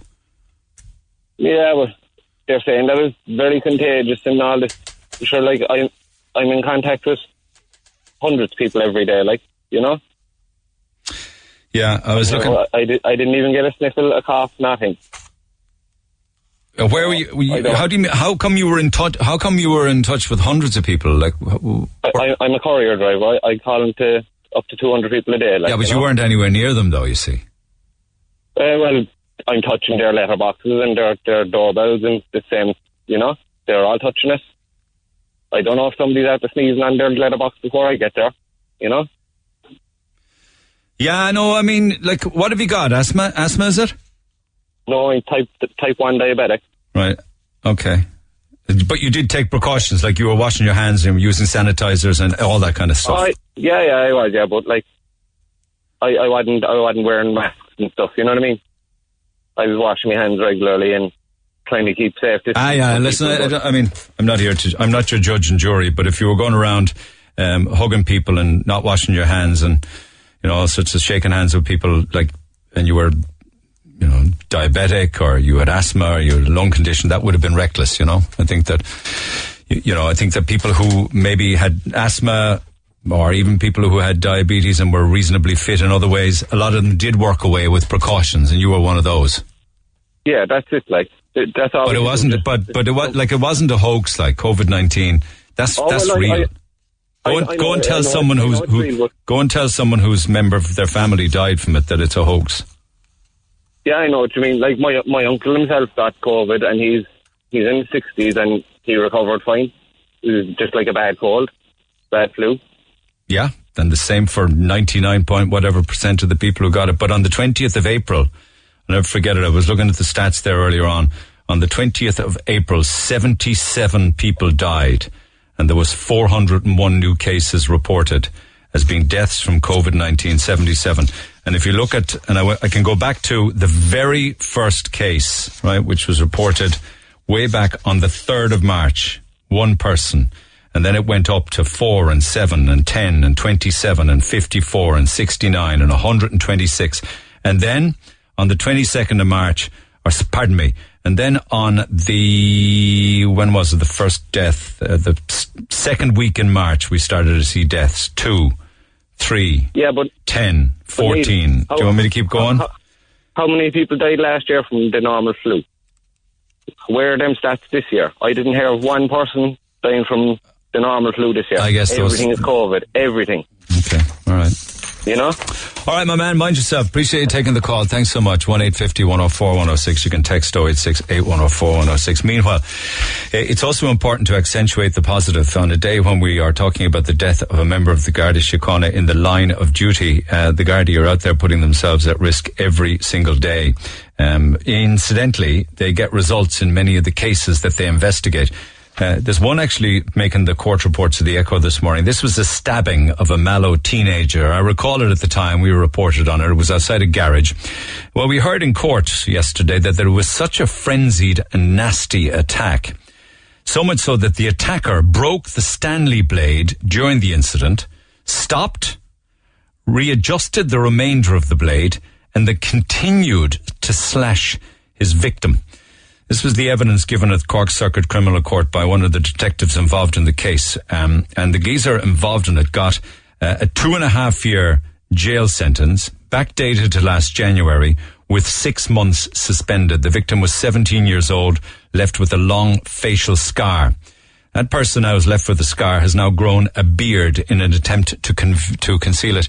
Um, it's interesting because yesterday I spoke with another young man who's in his mid twenties now, but when he was young, he was set upon and is left with a scar right down the side of his face. Um, so that's a result from the point of view of the Gardaí, but maybe you know the sentencing needs to be looked at. And then, do you recall the case? And I spoke to her on the air at the time, the lady involved in it elderly lady. She was going back to her home on Spriggs Road. She had been visiting her brother. Her brother was terminally ill at the time. If you listen to the program, do you recall that conversation with that lady on the air? And she was robbed. She she happened to get out of a taxi outside her door, just at the gate, and was walking up the little walkway to her front door on Spriggs Road, having visited her brother who was terminally ill at the time, and she was robbed. Well, that was before the courts, and a man has had uh, five years added now to his jail time for his role in that robbery, and that pensioner suffered life-changing injuries when she was knocked to the ground. A fellow by the name of Graham Hornibrook, uh, 38-year-old, pleaded guilty to robbery from the 79-year-old woman in October of uh, 2018. She suffered two fractured ribs. She lost her voice. She spent two months in hospital when she was knocked to the ground during the robbery. Um, now, uh, the guard involved said that Hornibrook had gone on a crime spree around Cork on the day in question with another fella. And his accomplice carried out the robbery. Hornibrook drove him to Spriggs Road, uh, grabbed the woman's bag as she was knocked to the ground. Uh, they made off with the handbag containing the woman's glasses, her mobile phone worth 300 euro, 300 euro in cash, and her medical card. And Rob, if you remember the case, neighbours saw the robbery and they tried to jam in the car Hornibrook was driving the car, but he managed to drive up on the green margin and drive away. Um, the guard said that um, Hornibrook had a, he actually had a serious drug addiction, very volatile individual with 232 previous convictions, including four previous ones for robbery. And yet again, yet again, another case. He was out on bail at the time of the offence. Right? And then there's the other case then where Seán Ó Donnabháin, the judge, is just so frustrated by prisons who are letting people out that he just doesn't know what to do anymore. He said yesterday that he saw very little point in jailing a woman convicted of her third set of fraud offences in in many years because he heard the prison authorities had released her after she served one month of a previous 18 month sentence. He gave her 18 months. She served a month in the prison, let her out. And that was on top of um, the fact that she had uh, served five months of a 30 month term that he imposed on her in 2018 for other fraud related offences and one month for the 18 months. So she did one month for an 18 month stretch and she did five months for a 30 month stretch. And he said, sure, what's the point? Limerick Prison isn't taking any notice. First time she's out after five months. Second time she's out after a month sentenced in February, out in March. It's a complete and utter joke. So he said that he was going to, because he sentenced her twice, um, he said that at this stage, the appropriate penalty for her was 12 months suspended. What's the point in sending her to jail, he's saying? They'll only let her out. So that's the story from the courts, and you see the uh, the frustration and the anger even within uh, from our judiciary who are doing the sentencing in the first place. Back after the break. Talk to Neil Prendeville now. 1851 04106. Red FM. Okay, text 0868 104 106. A serving Garda, who clearly I can't identify, says, Neil, they, they are typical anti Garda comments from you. I don't know why you say typical. Uh, you know, like, I'm not so sure that that's fair. I'm like, you know, anti Gardaí. So they say typical means that I'm always anti-Gardaí. Anyway, he says there are typical anti-Garda comments from you. To say that the Gardaí are threatening people into paying up or to put up or shut up, as you say, is ridiculous. The system is dictated by the court service and is designed to give the person a second chance to pay so as to reduce the numbers going to court. Also, the presumption that this man was treated differently because of his looks is a pretty wild and unfair assumption, says a serving Gardaí. First, first of all, you're entitled to your opinion. I understand that. That's fine. I did not say that the Gardaí are in any way threatening people, that if you don't pay up now, the fine will go up and all that kind of stuff. I didn't say that. It's actually the legislation does that. It's made out so that if it's nothing to do with the guard, right? They, you know, they, they, some, they give you the penalty and then it's out of their hands. But the system dictates that if you don't pay up, right, and you go to court, they say that it's almost a threat from the judi- from the legislation side of it that if you don't pay up and you go to court, we're going to even fine you more. I'm not talking about that. The Guardian have nothing to do with that. I never said that. But anyway, right. You know, I talk about, thank you, incidentally, thank you for your text all the same and thank you for your work. Meanwhile, you know, we talk about businesses that uh, didn't get any COVID payments um, and opened uh, a few weeks. Remember I was saying that, that they were busy. I knew some of them. They opened, brought on staff, did huge refurbs uh, and got open. And then a couple of weeks later, a few weeks later, everything got shut down. Um, it's really, really traumatic for those businesses because they got absolutely no support. And amongst them actually is Shane Spillane, who has O'Connor's Seafood Restaurant and Bar down Bantry Way. And that's exactly what happened to him. He joins me by phone. Shane, good morning. Neil, how are you, sir? Wait, can, when'd you open? Uh, the 6th of March. When'd you close? The 16th. Ten days you got. Ten days of it, yeah. So that involved, um, you know, taking over the business, paying your deposit, sorting out the rent, doing a new fit out, spending a lot of money. Was that it? Absolutely, yeah. We we kitted it out for about three weeks beforehand. We put a, put a lot of money into the kitchen and into the into the front of house as well. And we had a fantastic first weekend. We did over 350 people. Um, and then from when we got these kind of COVID restrictions for the next we'd say six days, we did up to probably 60 people in total, you know. So we were really kind of decimated from the word go. So you, you did 300 on a weekend and then went down to 60 on a w- for a week. For the whole week, yeah, for the remainder of the week. Um, so you had to close, no, and at some point then there was no customers allowed in. It was just turn the lights off. Exactly, yeah. From we closed the 16th of March, we just uh, we just we cou- we couldn't keep it open the way it was the way it was turning out already, you know. And then, of course, there are different types of government support. There would be the COVID 19 pandemic payment, there would be the furlough for staff, and indeed you would be entitled to, to a payment yourself. Did you get any of that? Um, so initially, we put the, the staff on the COVID nineteen uh, unemployment payment, but when we wanted to go back and do takeaways, we didn't we didn't actually um, meet the criteria. Uh, so essentially, we were out on our own once we wanted to reopen to do any form of business. We had to pay full wage, full staff, to, or to, to all the staff, I should say. So there was no wage subsidy for the takeout aspect. No, not not at all. It's they just basically said, look, you're you're out of luck. I'm afraid. If you were seven days earlier, you would have been uh, able to apply for it. Because companies were allowed to get 80%, is it 80% of the salary? 80%, yeah, yeah, eighty percent of the salary. Yeah. But why were you precluded? Because you because you opened the business um, the same month as COVID nineteen. Uh, well, it was precluded because the cut-off point was the 20, uh, if I'm not mistaken, the 27th or the 28th of February. Oh my God! It was only days, seven or eight days. Yeah, yeah, that's all. Yeah, that's. I tried to kind of say that to them, but they were just having absolutely none of it. You know, I spoke to TDs, I spoke to local councillors, and it was just I shut down. Um, basically, that uh, Minister Donohoe was having a, a strong stance on the uh, on the cut-off point, and that was that. I mean, in hindsight, it should have been maybe fairer if it was any business that opened since January first. Really, yeah. Well, uh, if you were going to apply that logic, then yeah. But I, I don't, I don't see the reason why it couldn't have been from the 16th when we actually closed the whole, the whole country. You know. Seems unfair. Like there would be other. I mean, there would be the other businesses that would just lock the door and give them back the keys. What? What? what did, like you did go back to takeout, didn't you? I know you were doing stuff. Yeah, Like fa- we- like fam- family offers on weekends and things. Yeah, so we what we did is we I was getting itchy feet at home, and uh, we decided uh, to open up for Mother's Day. Uh, it was a massive success, so we we kept it going, and uh, we we just try to expand our menu ever since. You know, so we're doing loads of offers at the moment, kind of feed your family for fifty deal and the 30 euro pizza deals and all that kind of jazz, 9 euro lunch menus and stuff like that. So we're just trying to, we're just trying to keep up with the times really and such, you know. But when people can't go over, well, they can go overseas, but they're obliged to quarantine when they come back. Doesn't it mean that an awful lot of people are going to holiday at home and they'll head to West Cork? Well, we all hope so, but uh, it's a case: are, are people going to be comfortable doing it straight away? Um, like we haven't pulled the trigger yet on what date we're going to open because we're a bit we're a bit nervous on will it will it actually take off straight away? I know people are saying, yeah, we can't wait to get out, but realistically, like that's a small minority, like you know.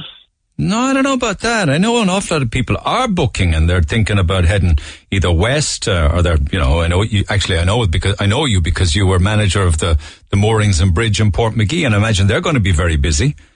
Yeah, well, hopefully, please God, they will be. They'll pick up as well. But I, we're just, it's the government guidelines as well that we're just very sceptical on. You know, um, we're we're afraid to put a certain date in place because it's changing so rapidly. You know, like there could be something come out again next week. No, it's 29th of June, one metre between tables. I I understand that, but I mean the what the the time limit and all that jazz. You know, it's just it's kind of higgledy piggledy at the moment. You know. So are you saying you may not? You might wait later into July or something? Yeah, we're. I, I'm. I'm probably thinking about either the fourth or the eleventh of July. Just give it a week or maybe two weeks. Leave it. People settle back into going back out, and then we we could take it from there. You know. Yeah, and and there are people do, who are doing just that in the city. A lot of pubs are saying no. We do food, but we're just going to park it for now and just let things Yeah. settle down I. I listened to um, Benny, Benny when he was on. Yeah, and he like he, he made absolute sense. You know, he like it's it's just it's just all over the shop really at the moment. You know, there's no there's no rhythm or rhyme to it. They're just making it up as they go along up in up in Dublin. You know. Anyway, Bantry's a place to hit, isn't it? It's a beautiful town, and of course, all around it is just so picturesque and gorgeous. It's a highly Oh, recommended place to hit away for a day or two or a weekend. Um, look after yourself. Are you doing any of those special deals for the weekend now that people down west can avail of? We are, yeah. We're doing, um, as I said, we're feed your family for 50 deals. So it's four main courses, uh, two side dishes, and four desserts.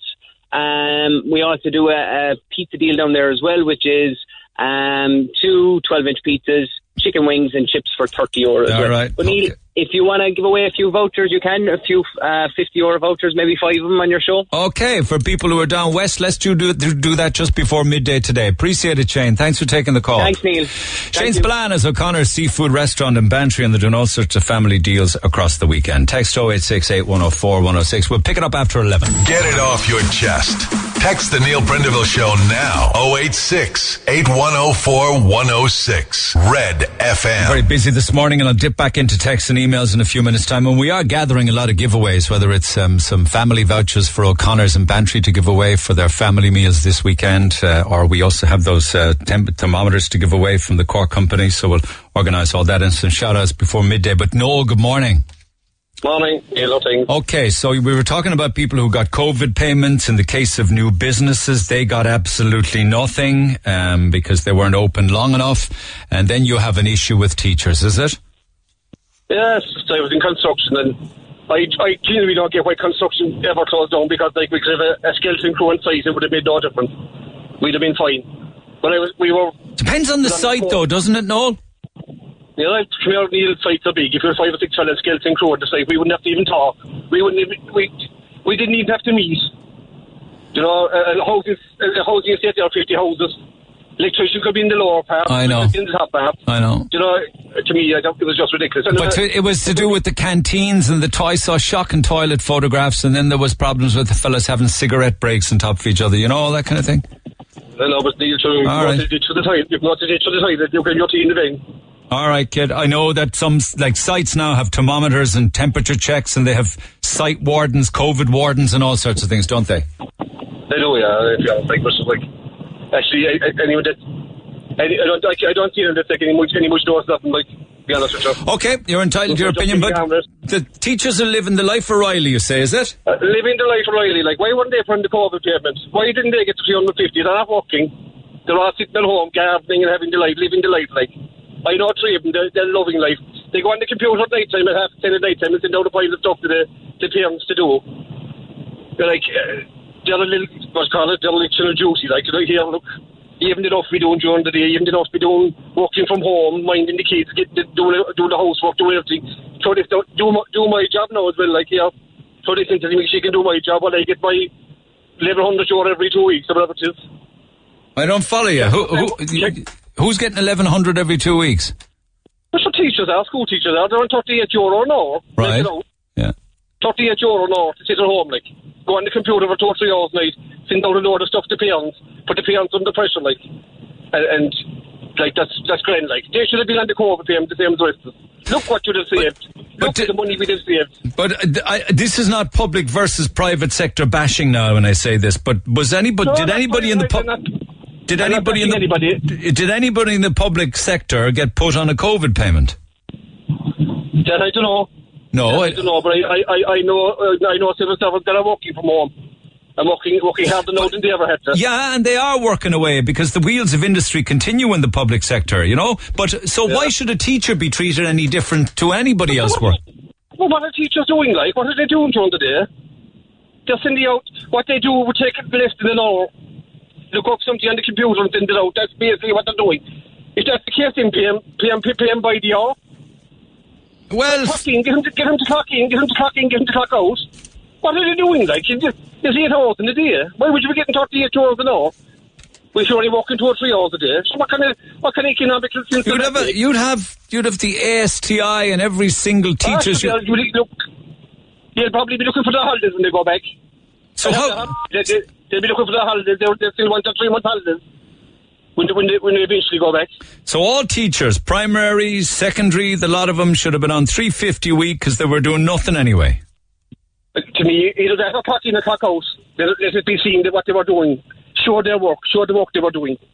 So there's no one keeping an eye on them. Like, eh? But secondary school teachers would have secondary school teachers were setting coursework and setting exams and projects and all sorts of study sessions with pupils. I'm told.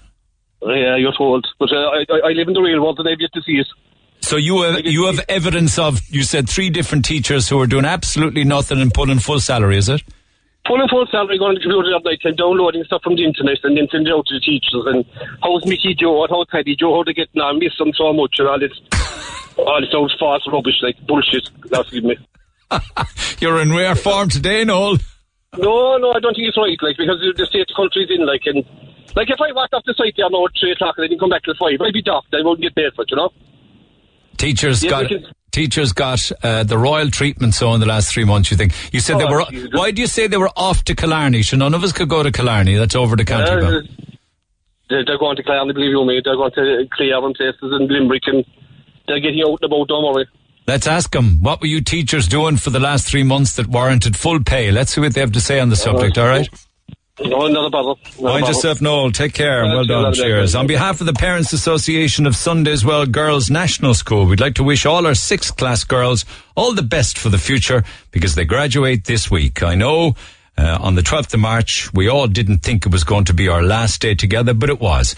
So for all those fantastic girls, we've organized a little surprise to be delivered to all of their homes today to make up some of the special events that they missed out on, which we would also like to give a huge acknowledgement to Corona Broher Credit Union for being so generous in sponsoring the gifts for all of the children that they'll receive today. Also, I'm retiring today as chairperson after 10 years, and I'd like to thank the Parents Association committee members, past and present, for their outstanding work. And that's from the principal, on behalf of the principal and the staff of Sundays Well Girls National School. Mind you, I am so, so nosy because I know that they're all getting a little surprise delivered to their home today and you, you don't tell me what it is. Oh no, wonder what it is. Uh, Kelly says, my daughter's school and teacher have done nothing. Just one email a week and a phone call once a month. So we received two phone calls in total. One call last week. There's been no contact. It's ridiculous. A lot more can and could be done, but the teachers nor the school just couldn't be bothered. They're sitting on their ass doing the bare minimum. Noel is right, I suppose, getting paid for it and doing nothing. And they expect parents to teach and do their jobs for them. A Skype or a Zoom call every day for a bit would have been a lot, lot better. In criticism of uh, teachers who uh, were on a roiler, some are saying, for the past three months and should have been on a COVID 19 payment. Okay, um, back after the break, we'll do a load of texts and calls after these. Call the Neil Prendeville Show now. 1850 104 106. Red FM. Ah, you're in rare form today, lads. If it's not um, pandemic, is really a shamdemic. We started earlier on this morning, and I got into grief over it. Somebody said that somebody they knew died of cancer, and it was put down as COVID nineteen. It's all a sham. Then it's the teachers who've been doing nothing for the last three months and should have been on COVID nineteen payments like everybody else. And then the guards giving out fines at checkpoints over the last few months for tax and NCT. Uh, Christy, actually, who's an ex-guard, is somewhat upset that we would uh, even be entertaining any kind of a critical telephone call at all this morning regarding the Gardaí, considering the uh, yet another killing of a Garda on active duty. And he probably has a point in, in that regard. But here we are nonetheless. Uh, text 0868 104 106. And then on, on, um, on pubs and what have you. Uh, you'd barely get a scone and a coffee for 9 euro. Never mind the fish and chips for 9 euro you're suggesting. That would more than likely be 14.99 to 15.99. I know. I mean, it like, actually there's a very, there's an excellent one here. Um, and I'll get through as many of these as I can. Uh, here's one point on pubs. I used to love my pints after work on a Friday, but now it's months since that happened due to the brilliant remote working I've had. But I think I will stay away from the pub life for now and stay off the booze and the cigs. It's a different but far healthier life I've found. With regards to holidays, why would anyone want to leave Cork We have it all here. I'm loving the show, and it's one of the best perks of remote working to be able to tune in. Oh my God, thank you so much. That makes it all worthwhile. I was wondering when the pubs and restaurants open next week with the one meter distancing. If we go for a meal and the time is 90 minutes or 105 minutes, um, shall it be 105 minutes when your food is on the table or 105 minutes when you enter the restaurant door? Many times in some places the food doesn't come the food doesn't come out of the kitchen for 20 minutes. I'd like to know the story. When does the clock start? The clock starts when you sit at the table. There's nobody with a stopwatch on you. Like if it's 105 or 100 or 70 or 110, they're not going to be giving you grief, you know? I suppose it, it's about doing the right thing yourself as an individual. But you are right though. If you're on the clock and you're waiting half an hour, but at least you'll have had a little drink you'll be outdoors. Well, you won't be outdoors, but you'll be out of the house. Nine euro is a half portion of a main course. It's like a sandwich or a panini and chips, soup and a salad, or soup and a half sandwich. I can't see how the pubs will make money. Well, they will because they'll have full menus of which something on it has to be nine euro. Listen to your show about the publicans and business people. I guarantee the side effect of this uh, business side will fail. Owners will go broke. The sheriffs will move in. There'll be civil unrest. The government should be compensating these people for their huge losses. I'm prepared to take a bet that it won't work, says Ray. Uh, and then I know a couple of pubs on the south side that are planning to order fresh pizza from a local takeaway in lieu of having a kitchen or an HSE cert, says Chris. I'd love to talk to those pubs actually. And fair play to them if they do it. You know, if they, I, I would have thought that you could maybe order in from a reputable takeout, you know, and have all sorts of proper sanitation when it comes to having the food delivered. But whether it'll happen, I'd love if people are doing that. Maybe you're ordering in. Uh, and then passing it on with uh, some kind of a tabletop menu of choice for your for your customers. I mean, why not? Apparently, the guidelines suggest that you have to have a kitchen and a chill unit, so I don't know how you get around that. Uh, just about the pubs and eating out in places, it will be all trial and error at the start, but it will settle down after a while. You will see more positives, less negatives, and less moaning as time goes on. We'll get over it as we're all in it. You got us through the horrible lockdown. It's been a horrible time. Well, I didn't, but I helped, I suppose, in my own little way. I'm just listening to you about the booking a table for food. Will children be allowed?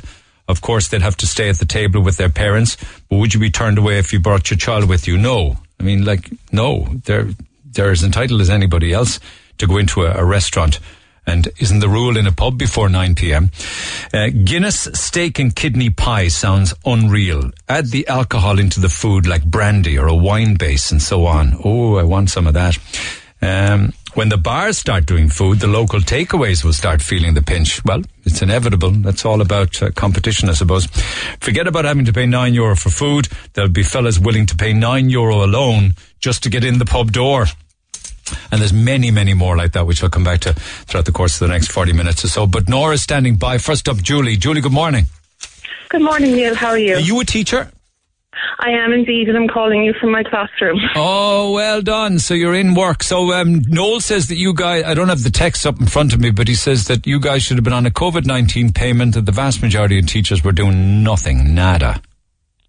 Well, as I'd say to one of my students without sounding funny, is that got evidence. No, say that again. Uh, that's a bad phone line. Say, what, what, what did you oh, just say? sorry. My classroom doesn't have great signal. I'm just hanging out the, hanging out the window. Um, what's the evidence of that? That he said that the vast majority did nothing, as is how many thousand teachers in the country? Because in my personal experience, the teachers have been working very hard. Of course, everybody has found this very difficult, and I'm not saying that we worked harder or anything than other people, let alone people on the front lines but teachers have been working very hard to try and make the best of a situation where we received no guidelines whatsoever from the department. But wait, but you, but you didn't have class and you didn't have students and you didn't have to go in and teach. So what? No, I'm, I'm not giving you grief now. I'm going to ask a question. What did you do? Teaching How? remotely because of Zoom calls, because of sending home packs, because of having meetings online with the internet. Just because we were at home in, in our own homes didn't mean that we weren't doing any work. That would be the same as saying anyone who is working but actually working. You don't have necessarily in the classroom with you. We did the best that we could in the situation. So you taught Monday to Friday, nine to two, or like like how, how you did individual classes, or did all? I'm just curious. Did all of the students log on? Was it Zoom? Was it Skype? What was it? Well, I'm currently in a situation where I teach across the. So I'd like Ah. to give a general overview of the age, if that's possible, as I feel Yeah, that's more. tr- try there because it's a shocking phone line. So go ahead. oh, sorry. Do you know what? I might go out the front of the building and Yeah, see go if for that no, helps. go for no stroll there, and I'll just come back to you. I'll come back to you in two seconds. So just hold on there for a sec. Shout when you're back, Nora. Good morning. Hi, Neil. How are you? Okay, you pick up on Noel saying uh, they're off to Killarney Yeah, and well, up to I Clare, walking like, on beaches. um, yeah, like Julie said there. Um, like, how many kids does he have? What's Are you a basing teacher? Am I a teacher? No. no. Okay.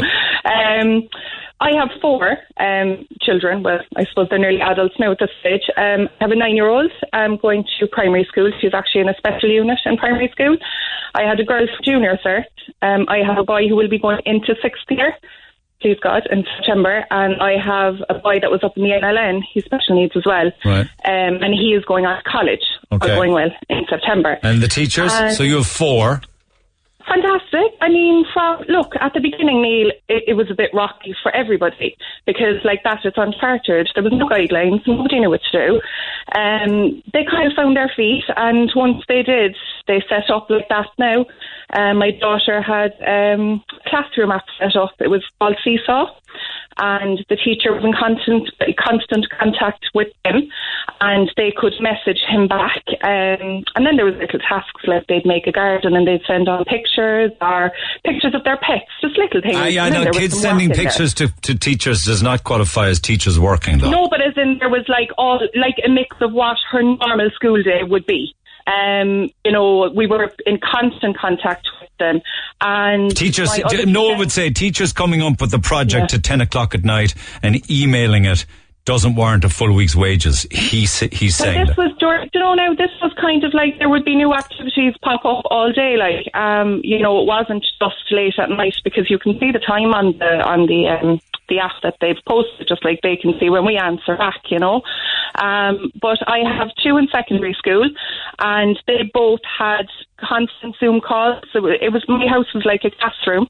They had Zoom calls through the day. They had um, projects they had to do, um, and at the end of the year, their school did exams, a week of exams for both of them from home remotely. Okay. So they had a proper school year.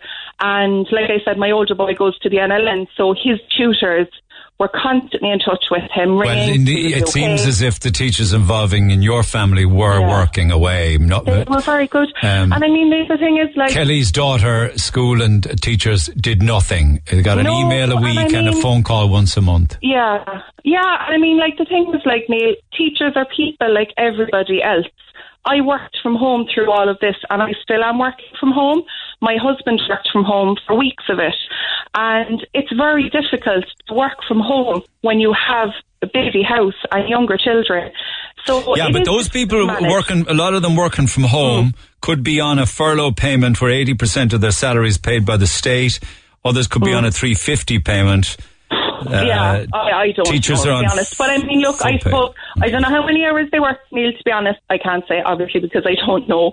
But um, I mean, I do feel like we got the support. I mean, my little girl was for communion, um, and as soon as the school knew that they were cancelled or whatever, we got a, a message. Um, we got a message the other day with regards to the July provision being held in the school. Like we really have been kept up to speed. Like I can't say. But, we haven't. but- okay, but even already there's a text there saying, did you refer Mm. to special needs assistance? Somebody says, ask her to explain why SNAs are getting full pay. Um, I believe that somebody know, says, I sure, I'm believe they were meant to sign up for Yeah. other work in the public sector. That never happened. Why are they being paid? They're not doing anything. No idea. Well, I'm not an SNA and I'm not a teacher. I'm just a parent. So um, I know the SNAs would have been involved in my daughter's classroom class because they would have sent activities and stuff um, to my little girl as well. Okay. So you know, I mean, I, I I do know an SNA and I do know they were working, um, but like that, like Neil, when you have kids in the house, or you have a busy house, I'm not saying all teachers do. It's very hard to sit down at your table at nine in the morning and stay there to two when you've three or two kids running around. It's quite difficult. So, like, I do think, in my case, I can't speak for anyone else.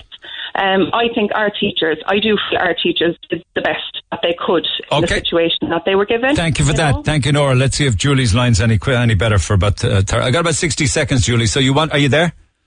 Yes, I'm actually out by the school wall. Well, that's mu- that's much better. But you did want to give me an example. Was it shine a light? I suppose one of the examples is with Zoom calls. For example, in my base school, what the routine was that there was weekly phone-in calls with the whole class, where the teacher would host. They were split classes as we're a small school, so that every week, at least once a week, there would be a, a Zoom call hosted so children could see each other. There could be a whole class discussion. There was also individual calls made by teachers, and I'm talking about the whole school made individual phone calls to children, and of course it did depend on the level of need that the children would have, Neil. Because, for example, we do have children with special educational needs that would have needed far more interaction than children that would not need as much. And you did this on a daily. You did this on a daily basis in primary school, is it? Yes, there were, in my schools there was these calls and these meetings and these arrangements made Okay. on a daily basis. Okay. And why are you in now? Why are you in school today? I'm just trying to get my room in some way set up because I want to open want schools to open up at the start of the year, even though we've received no guidelines from the department besides hypothetical scenarios. You must be desperate to get back if they don't open till September, and you're in on the 19th of June. I, uh, people probably, I am honestly. It was extremely difficult, and I mean, I hated the way the it went the last while because. God, I'm going to sound like an ad now or something, but I absolutely adore my job. Fair I'm play. And do you do you get it. upset when people criticise, saying, "Oh, teachers did nothing for three months, and now they're going to be going on un, they're going to be going on paid holidays for another three months"? I do actually think it's a very unfair generalisation, and it does quite upset me when people say that to me, and especially when people say, "Oh, all you do is this, this, this." I would never turn around to you, Neil, and say, "Oh, all you do is sit in a room and talk into the phone," or say to a, I don't know, like someone, one of my friends who works in the kitchen. All you do is go into the kitchen and say, "Oh, you need to mind your health and safety," and swan out the door again. Yeah. I've been to a dentist. Does that mean I know how to fill a tooth? you know. okay, fair play to you. I consider myself almost put in my box there by the teacher. Thank you so much, Julie. the moon tour now is coming out. Sorry. Oh, the moon tour. I love it. Thank you. Mind yourself. Take care. Thank you. Thomas, good, mo- good morning. This is Thomas's wife. I'm I'm uh, wanted. I'm speaking on behalf of him. Go ahead I then. What's, to say names. what's your name? Margaret. Margaret. Okay. Yeah. The, t- the teachers and the moms are. You couldn't get better. They even call to people, to the houses, to the children. They're outstanding. And the situation is there. But what can you say?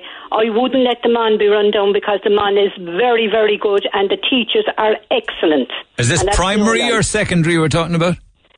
secondary. My, they're secondary, and then one is yeah, one is uh, younger than the other. Fair play. Fair yeah, play. and, the- they're two brothers. And they, I tell you what, they gave them great attention, and they're very, very nice fellas.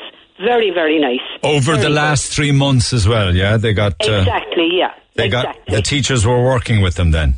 Yeah. Oh, they were. All right, girl. All right. All right. Thanks. Well Neil. said. Thank you to you and to your husband. Lines open at one 104 106. You can text 0868 104 106. You know, people took up all sorts of different habits and stuff like that over the over the last three months. Some people learned to bake and they're making banana bread. I know I've said that way too often. And they were doing all sorts of culinary delights and people were gardening and they were uh, painting fences uh, and they were doing a little bit of DIY. And I was trying to hang up a guitar hanger and I made a hames of it. I got her up eventually, but I to kind of cover a big hole in the wall uh, with a with a scarf.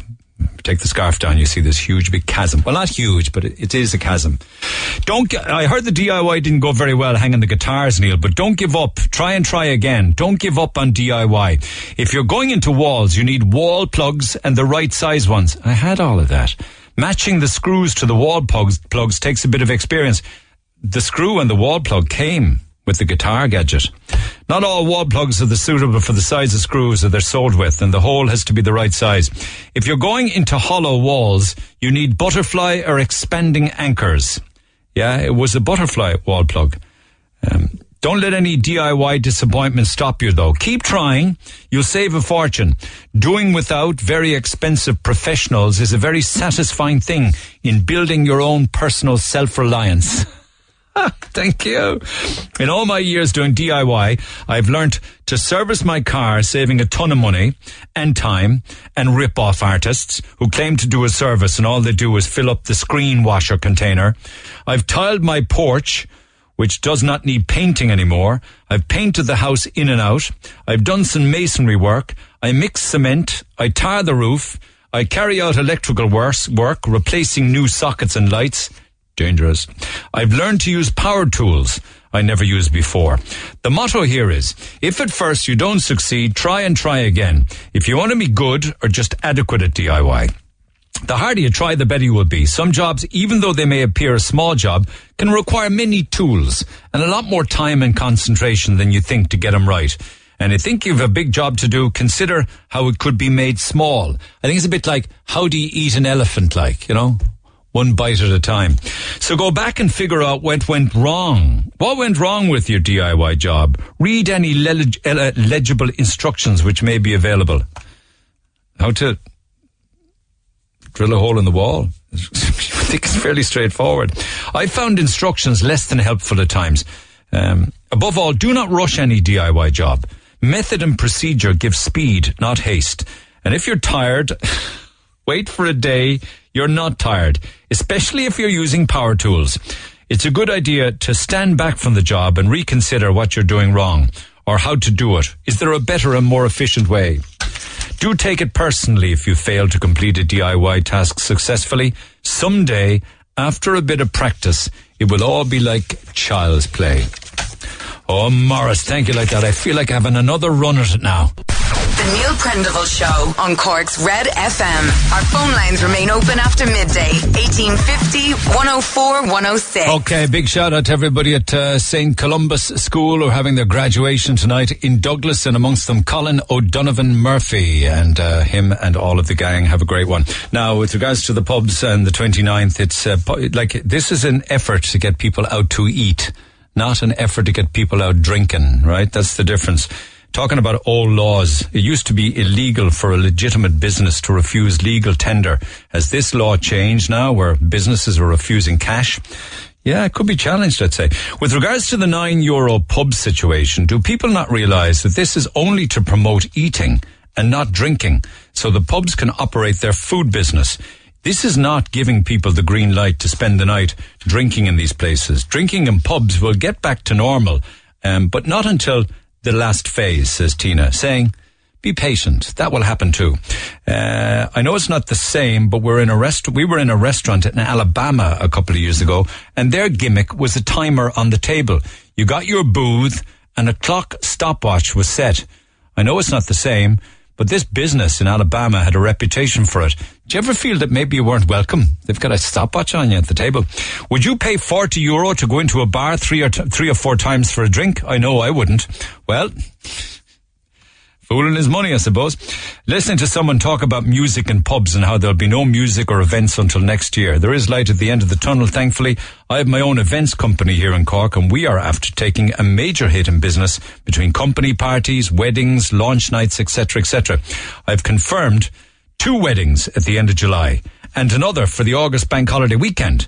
Uh, these are events and they are going ahead. Yes, indeed, and they can go ahead, albeit with smaller numbers, and no music, no bands, no jock. There's no law or policy stating that there's no music allowed in pubs, as it was only a proposal about three months ago, but nothing was signed off. Full bands won't be back playing music, but one-man bands and DJs will be doing more chill-out cocktail sets in pubs, says Aaron. Well, I hope that's the case. Wonder if the Doll bar is open. Uh, no, I don't think it is. It's a sham. It won't work. I'll have my few cans of beer at home with no stress and no time limit. End of, says Patrick. And then just wondering what pubs are available to book and how. I've checked a few online and I can't find any. Do you have a list of pub restaurants that are open? Could maybe, maybe we could cobble that together for you next week. Benny McCabe is 100% right. There'll be hassle in every pub, every 105 minutes. How do you ask people to leave within 15 minutes of a big soccer match? Open pubs, fully or not at all. Um, maybe the pub restaurants will open, but they won't have TV sets on. I don't know. Your man in Goldberg speaks a lot of sense, but who, why not Clancy's trying to do something different? Why do we have to be black and white, pub versus restaurant, drinking versus eat- eating? What's wrong with having Spanish style places, Irish style tapas, if you want to call it, where you can just have casual pints with casual food?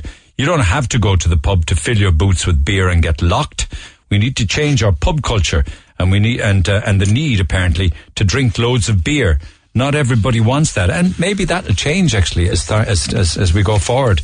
Maybe we will come out of all of this with a different frame of mind. Anyway, I can come back to all of that, and it'll be Monday morning before I can pick up on it because I'm going to be under pressure for what's left of the program this morning.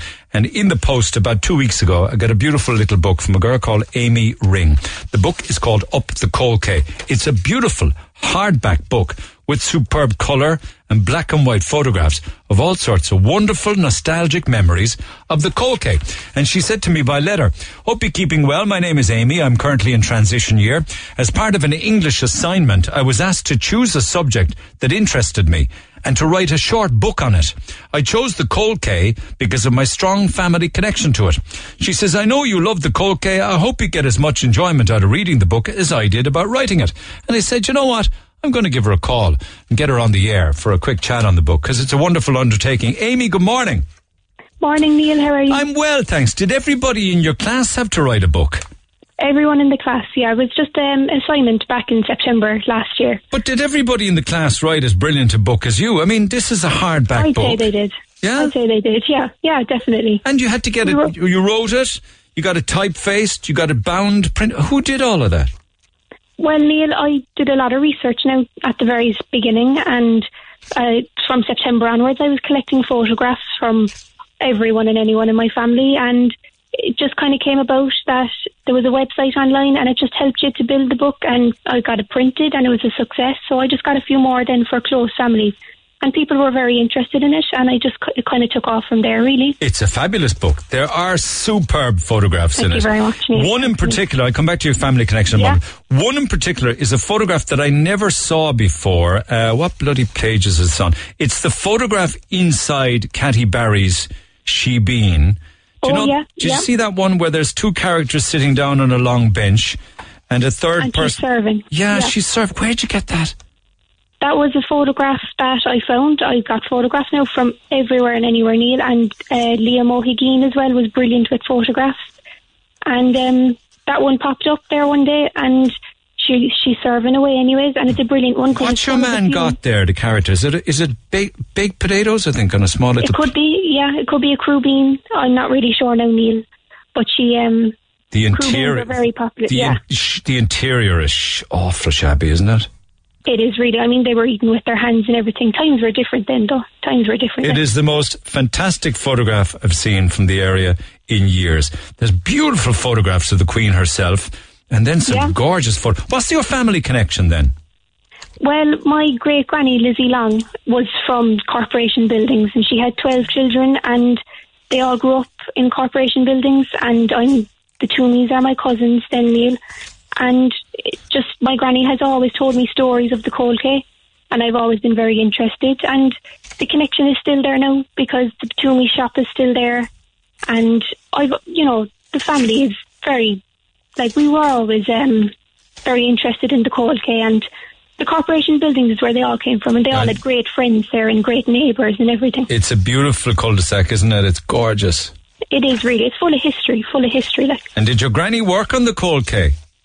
Well, she didn't own a stall now, but her sister Rita was very, very heavily involved, and she would help with Rita and, and the stall. And she, Rita would sell Christmas trees and the holly at Christmas, and during the year she'd sell clothes, and sure, she had a great little business there. And the book also talks about the Toomeys, as you say. That shop is still there. Talks about the punches. Um, Yeah. Annie Punch. There's a photograph of her with Lizzie Long. Beautiful old black and whites. And then there's some of the characters that you, I mean, you obviously have some great photographs of Andy Gaw. You don't, you don't remember him, but I do as a small boy used to give out pennies to kids. He was a fabulous little guy. yeah. You got some lovely photographs of him around the Roundy House there on, uh, the junction to Drawbridge Street. Um, he was a character, wasn't he? Who are the other, who are the other characters in the book? We have um, a funny. Uh, this one caught my attention now, Neil, when I heard it first day. It's Ducky in the Wardrobe was the nickname. Ducky And I don't- in the wardrobe, is it?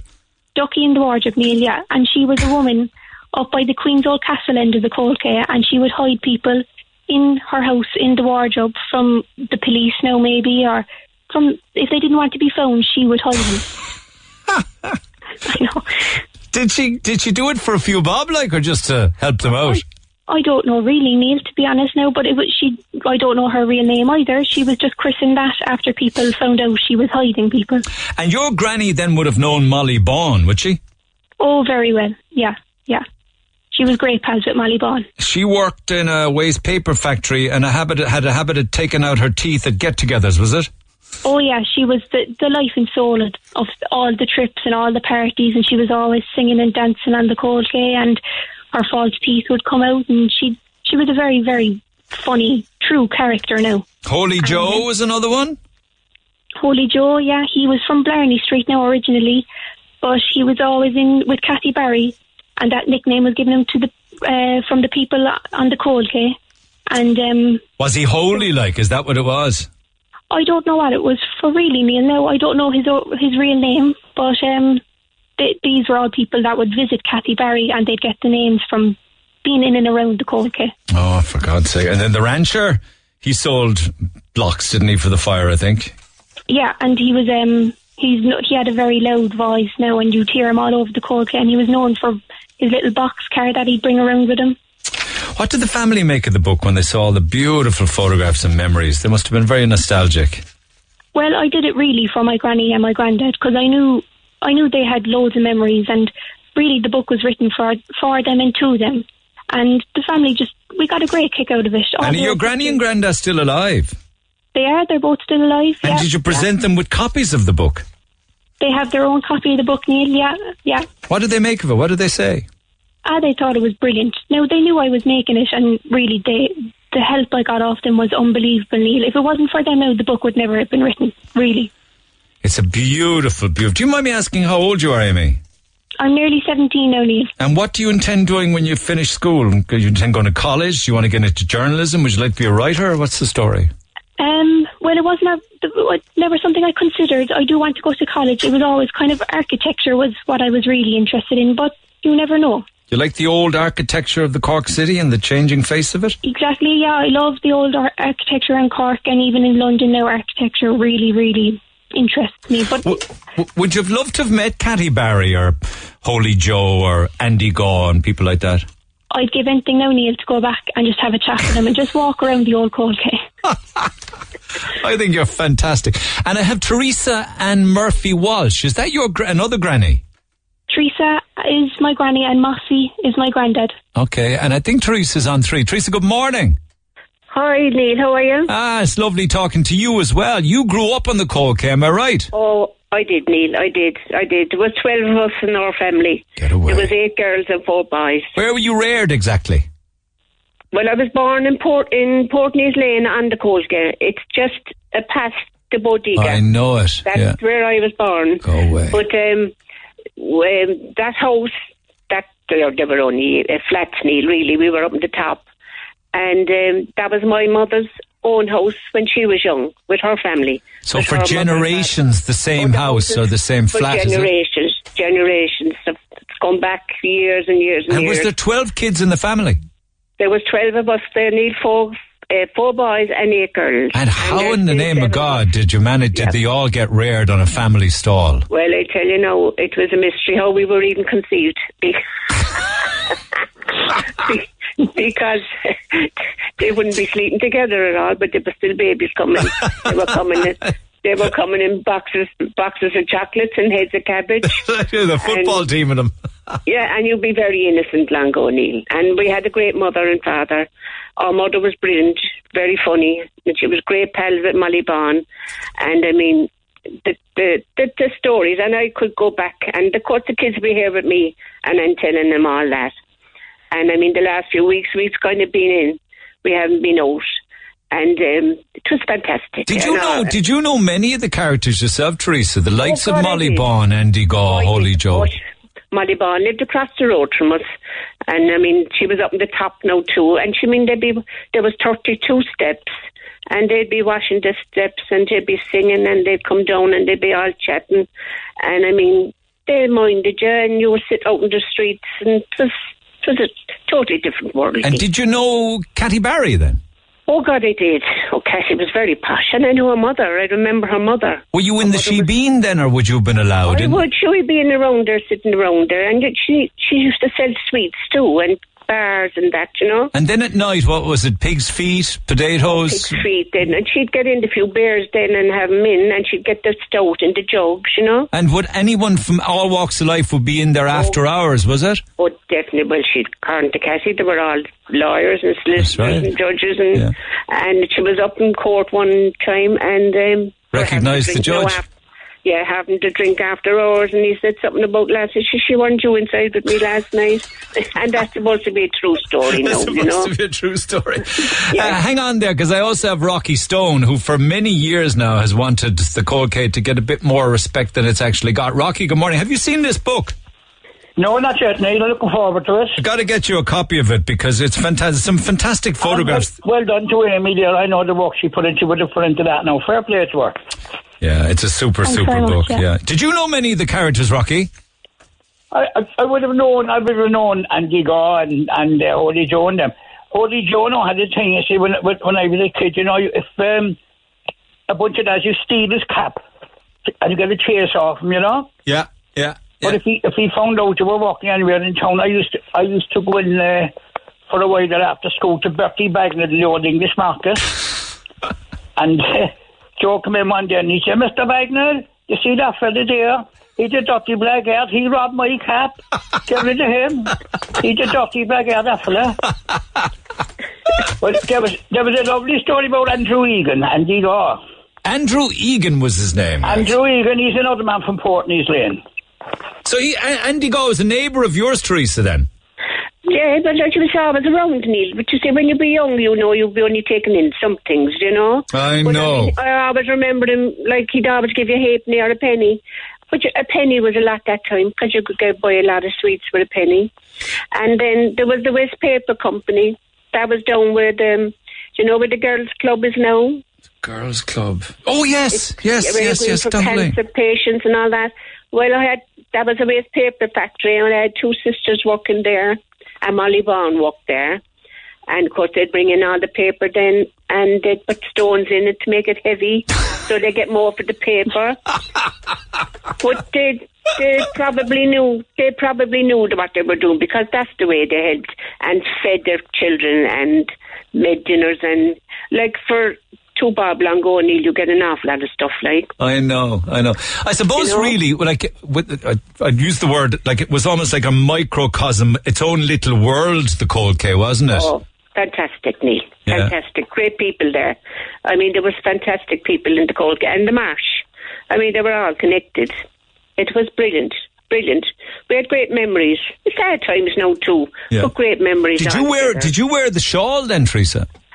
Well, I wasn't really no Charlie, no. But I, I wore it once or twice because my eldest sister worked in the waste paper company, and um, my mother used to mind her children then, and I often brought her daughter in a shawl. Very You know, practical. Yeah, yeah, yeah. Did your mother, Rocky, did your mother have a, a shawl or was it your grandmother? My grandmother did. My grandmother. I'm actually at the moment. I'm actually working on the song about the Shardies. Yeah. I'll give it, do you want to hear the first verse of it? Go on, why not? Here's the weekend. You'll weekend. know, you'll know the hear of this, and Teresa will know it too. right. Born, I was born in the old middle parish of Cork in a tenement house at the very, very top. There were seven little children to be fed, and we all slept together in a big feather bed. And my nanny was a shardy, shardy, shardy. My nanny was a shardy, one, two, three. She had a little stardy, stardy, stardy in the sweet Coal Quay by the river. I love it, Rocky! Brilliant, brilliant. That's all I've Yeah. done at the moment. But I was saying about Andy Gaw there, um, there's a lovely story about Andy that he was, he was in One day and a priest came along in a pony and trap. And the police apparently was doing a the shop and he saw Andy and he said, Andy, would you ever stay there for 10 minutes? He said, mind the horse for me because he kind of tends to, to ramble off. I will, said Andy. Says the priest and I'm you know, Andy, if I come back and I find that after moving from that spot, says he, I'd pin your feet to the ground with a curse. and then he turned around and he said, well, well, sure, if you can do that, why don't you clean the horse's feet to the ground?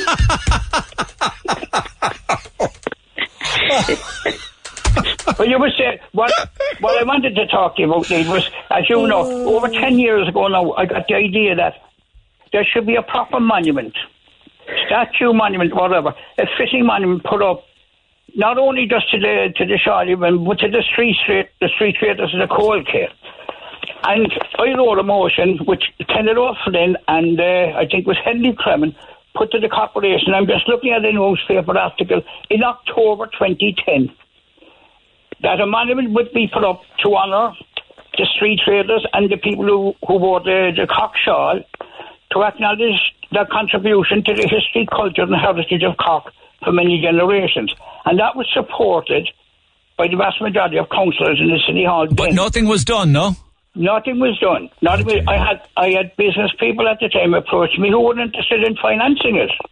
Well, let's float that idea again. Let's get stuck into that next week. I'm out of Well, time if for now, Rocky. Think of it, Nick, if you think of it, you go up to Dublin, you might have a look at the Monument Malone statue. Yes, Imagine yeah. coming back from England with your grandchildren and say, "Come on up to the cold, show you the cold and the Saudi statue." Let's see. Let's see if we can revisit. I'll pick up on this on, on Monday, but I'm, I'm actually out. I'm going to run out of time now. So Rocky, hold on there. But Teresa, you'd like you'd like to see something like that, wouldn't you?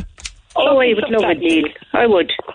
It would be brilliant. It would be brilliant, really. Because it's a It change. It's a changed environment now, very much, isn't it? Ah, it is totally different now, Neil. It is totally different. Because like Yeah. at the time of the Coal Quay that you remember, there was no supermarkets, there was no shopping malls, there was nothing, just corner Not shops in the Coal Quay. No, you know, there was nothing like that. I mean, the bread, the bread man would come with the bread and all right from Ardman, Ardman and Herdens and Shandon Street, Mr. Huzzy. And sure, I mean, he'd be dancing around the kitchen with my mother when she'd come at one o'clock in the day. And the, the milkman lived around the corner and he'd come with the milk. And But, like, we were never hungry, Neil. We had great, great times, you know? Well, Amy's book really has captured a moment. And like in there was no one homeless, Neil, because they were all tenement houses and they take people in and they'd rear. Yeah, yeah, but it was cold and it was Yeah. damp and people died younger and they were sick. It was awful. And everybody shared everything, I you know, know. I and know, I know. But come here, Amy. Are are- you, Amy, are you going to roll out more copies of the book? People are wondering, can they buy it? Will you be doing a signing? What's the story? Um, well, Neil, it really only started as a school project, so I don't know how I'd ever get it to to, pr- to print more. Really, Neil.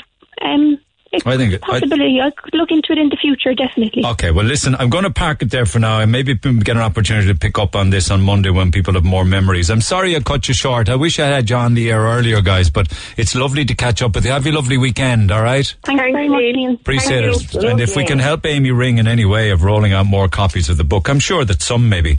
Maybe some book publication company would be interested in picking up on it. It's called Up the Coal Quay by Amy Ring, and she did it for uh, as a transition year student. I can pick up on this on Monday. My sincerest apologies. I've run out of time. That's Amy Ring, her grandmother Teresa Ann Murphy Walsh, who lived and was reared in Portneys Lane and Corporation Lane and areas like that, and the one and only Rocky Stone. Your thoughts, your texts are welcome on this. Calls as well on Monday on 1850 104 106. It's nice to go out on a bit of nostalgia. I had other things to do today, but I'm going to leave it there for now. Um, can I just come back after the break because we have a couple of prizes to clear after these? This is the Neil Prendeville Show. Tweet the show at Neil Red FM. Okay. 104 to 106 Red FM. Okay, lines are open at 1850 104 106. We have these Wilton Technology infrared thermometers to give away. Uh, when I was talking to the lads on the air, they're only 85 euro if you want to buy them yourself. You can get them from Wilton Tech. Ian was on the air. We've got some of them. He was talking about for hairdressers. I'm fine with that if you want to call. We also have um, some, I don't see it on the screen there, but there's some family vouchers for O'Connor's Seafood in Bantry. Now, you'd need to be way down west for that. So if you're down west, give us a bell, 1850 104 106. Bursting with pride, uh, listening and excitement hearing my grandniece on the air. She said she's so, this is Amy's aunt, uh, grand aunt, Helen. So proud of Amy and uh, so happy with all the books that she's given them. Um, another saying that uh, Neil mentioned Annie Punch just now in that girl's book about the Colkay. Annie Punch was my dad's grandmother, says Olivia. Thanks for that. We'll come back to some memories of the Coal Quay on Monday. We could have some fun with it. Why not? It's good to accentuate the positive. And I'll also do lots of shout outs and hopefully take a new batch of, uh, of giveaways and prizes and vouchers for you on Monday. But for all other business, which we'll pick up on Monday, I'm out of time for now. Text 0868 104 106. Email At uh, redfm.ie. Have a good weekend. See you Monday. Thanks for listening to this Red FM podcast. Don't forget to subscribe and check out redextra.ie for more great Red FM content.